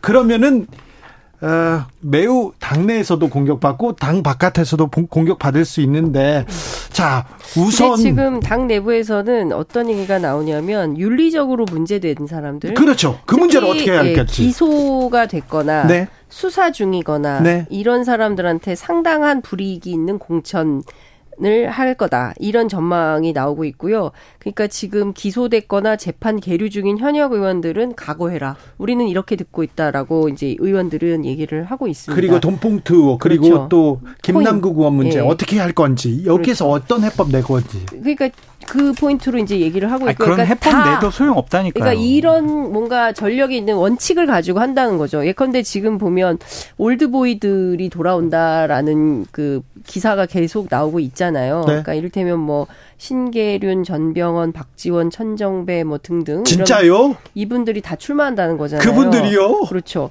그리고 지금 재판 받는 분들 중에는 나는 억울해 이렇게 주장하는 분들도 있는데 다 억울하죠. 뭐 누구는 되고 누구는 안 된다 이렇게 할 수 없기 때문에 예. 억울한 사람들이 있더라도 대대적인 물갈이를 할 거다. 그렇죠. 그러니까 원칙을 세우고 그 원칙에 부합하지 않으면 싹 다 공천 안 준다. 이런 기준을 세워서 칼을 혁신의 칼을 세게 휘두를 전망이다 이런 얘기가 나옵니다. 아, 그러니까 그런 거창한 거 필요 없다니까요. 그러니까 혁신이가 제대로 일할 거다라는 것을 우리가 처음부터 인정을 하려면 몇 가지 선제적인 조치가 필요해요. 그러니까 예를 들면은 어제 이재명 당대표께서 불체포 특권 저는 이제 그 뒤에 숨지 않게요 이랬잖아요. 네. 그럼 혁신위에서 먼저 딱 일차적으로 해야 돼요. 자, 앞으로 민주당 의원들에게 오는 체포동의안 다 네. 불체포 특권 다 포기한다. 네. 이거 다 당내 결의로 이걸 확정시켜라. 이렇게 해야 돼요.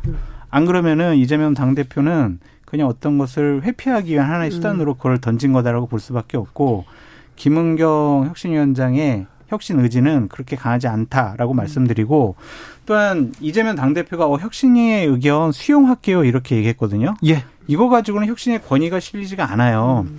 한 글자도 고치지 않고 혁신위에서 만든 안은 최고위원회에서 무조건 통과시키겠고 민주당의 방침으로 삼겠습니다. 그러면은요 혁신이 힘이 딱 실려요.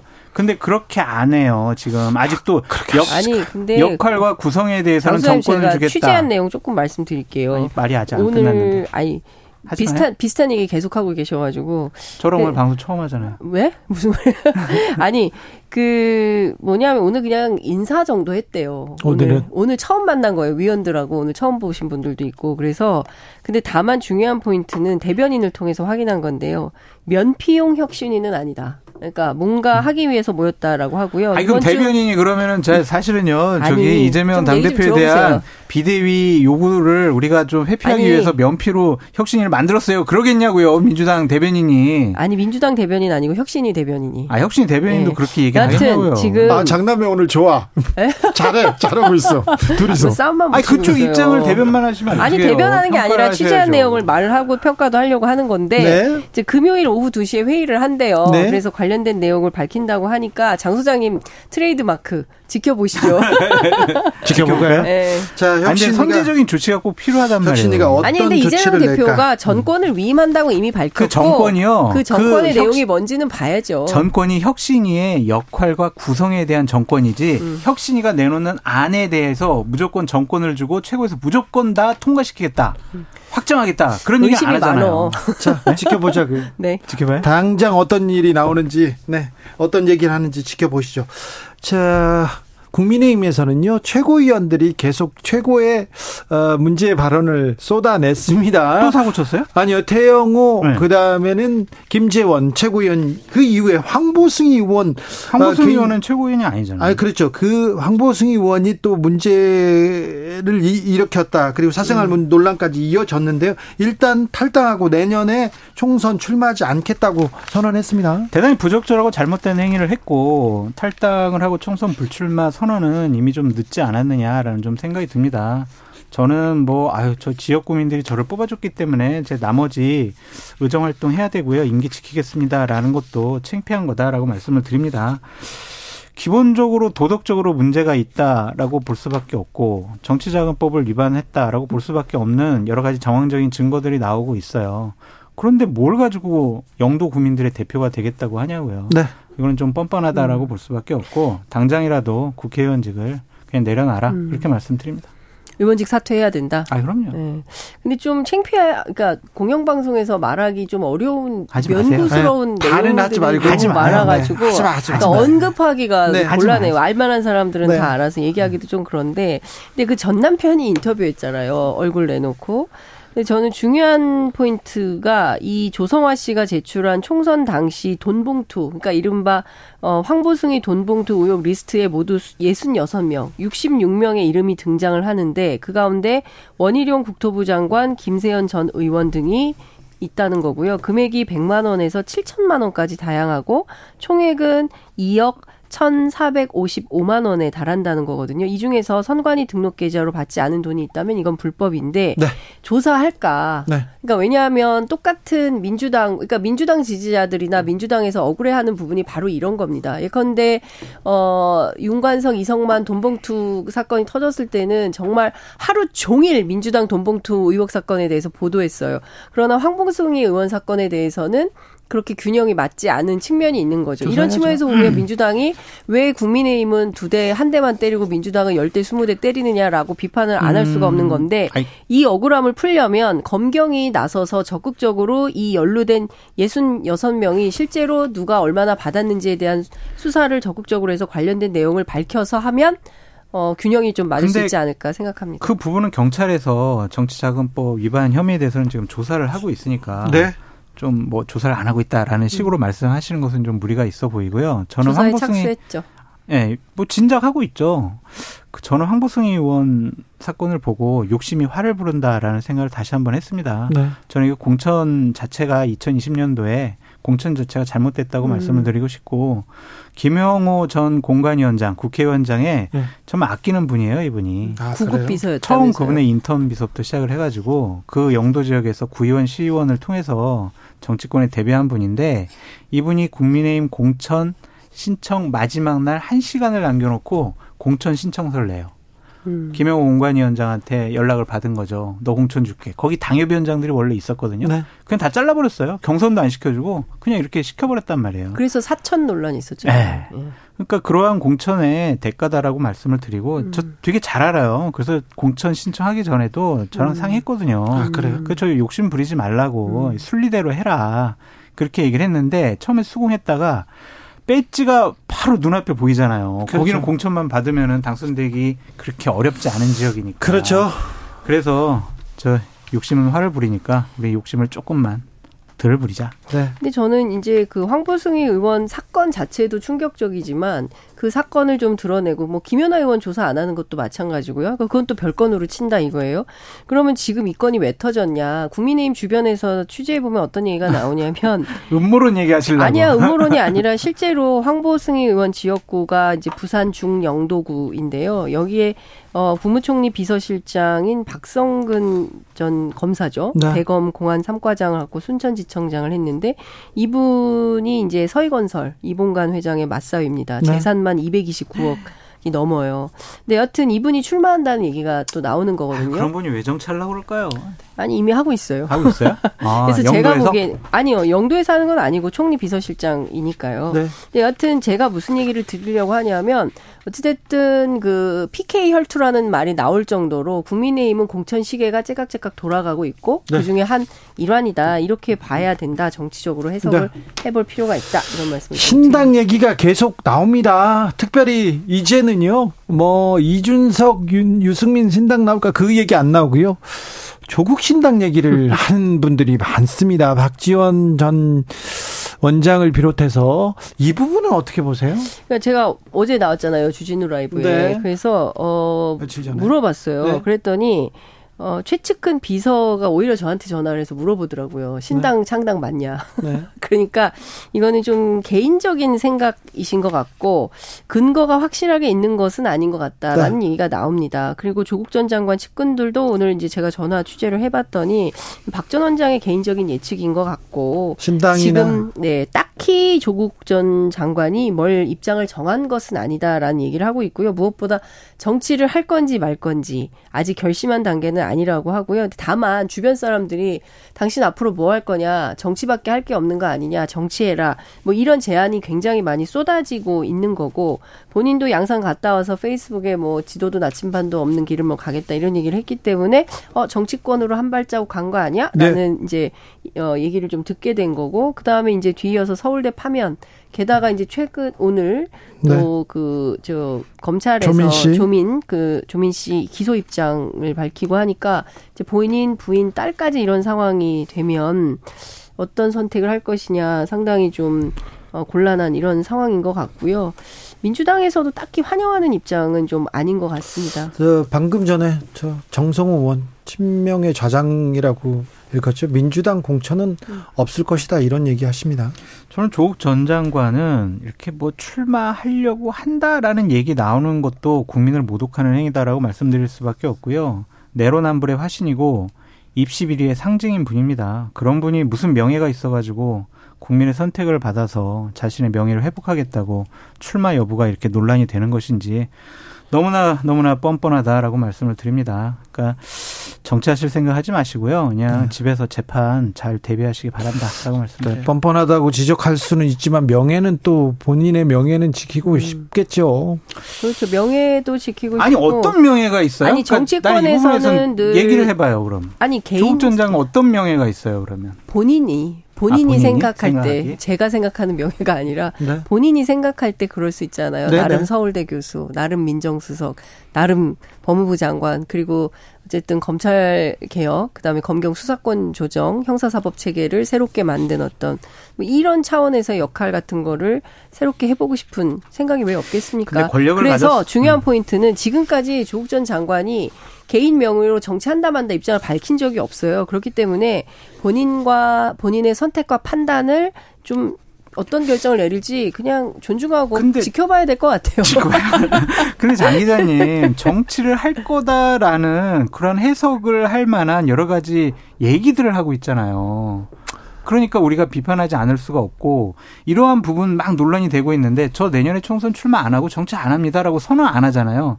그러니까 간 보고 눈치 보는 거다라고 볼 수밖에 없어요. 그것이 맞는 것이냐.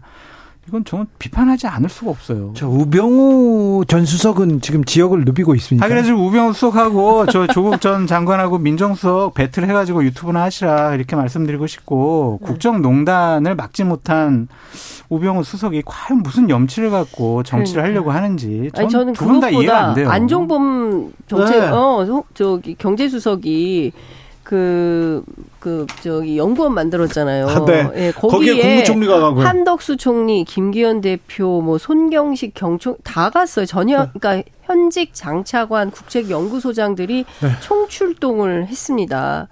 그러니까 저는 어떤 생각이냐면 그 우석진 그 명지대 교수 뭐 방송에 자주 나오신 분인데 2003년이라고 해도 전혀 이상하지 않은 상황이다라고 네. 얘기를 한 건데요. 후원금 납부 안내를 봤더니 2천만 원 이상, 5천만 원 이상, 1억 이상 이렇게 돼 있더라고요. 연구소의 후원 계좌가. 아, 그래요?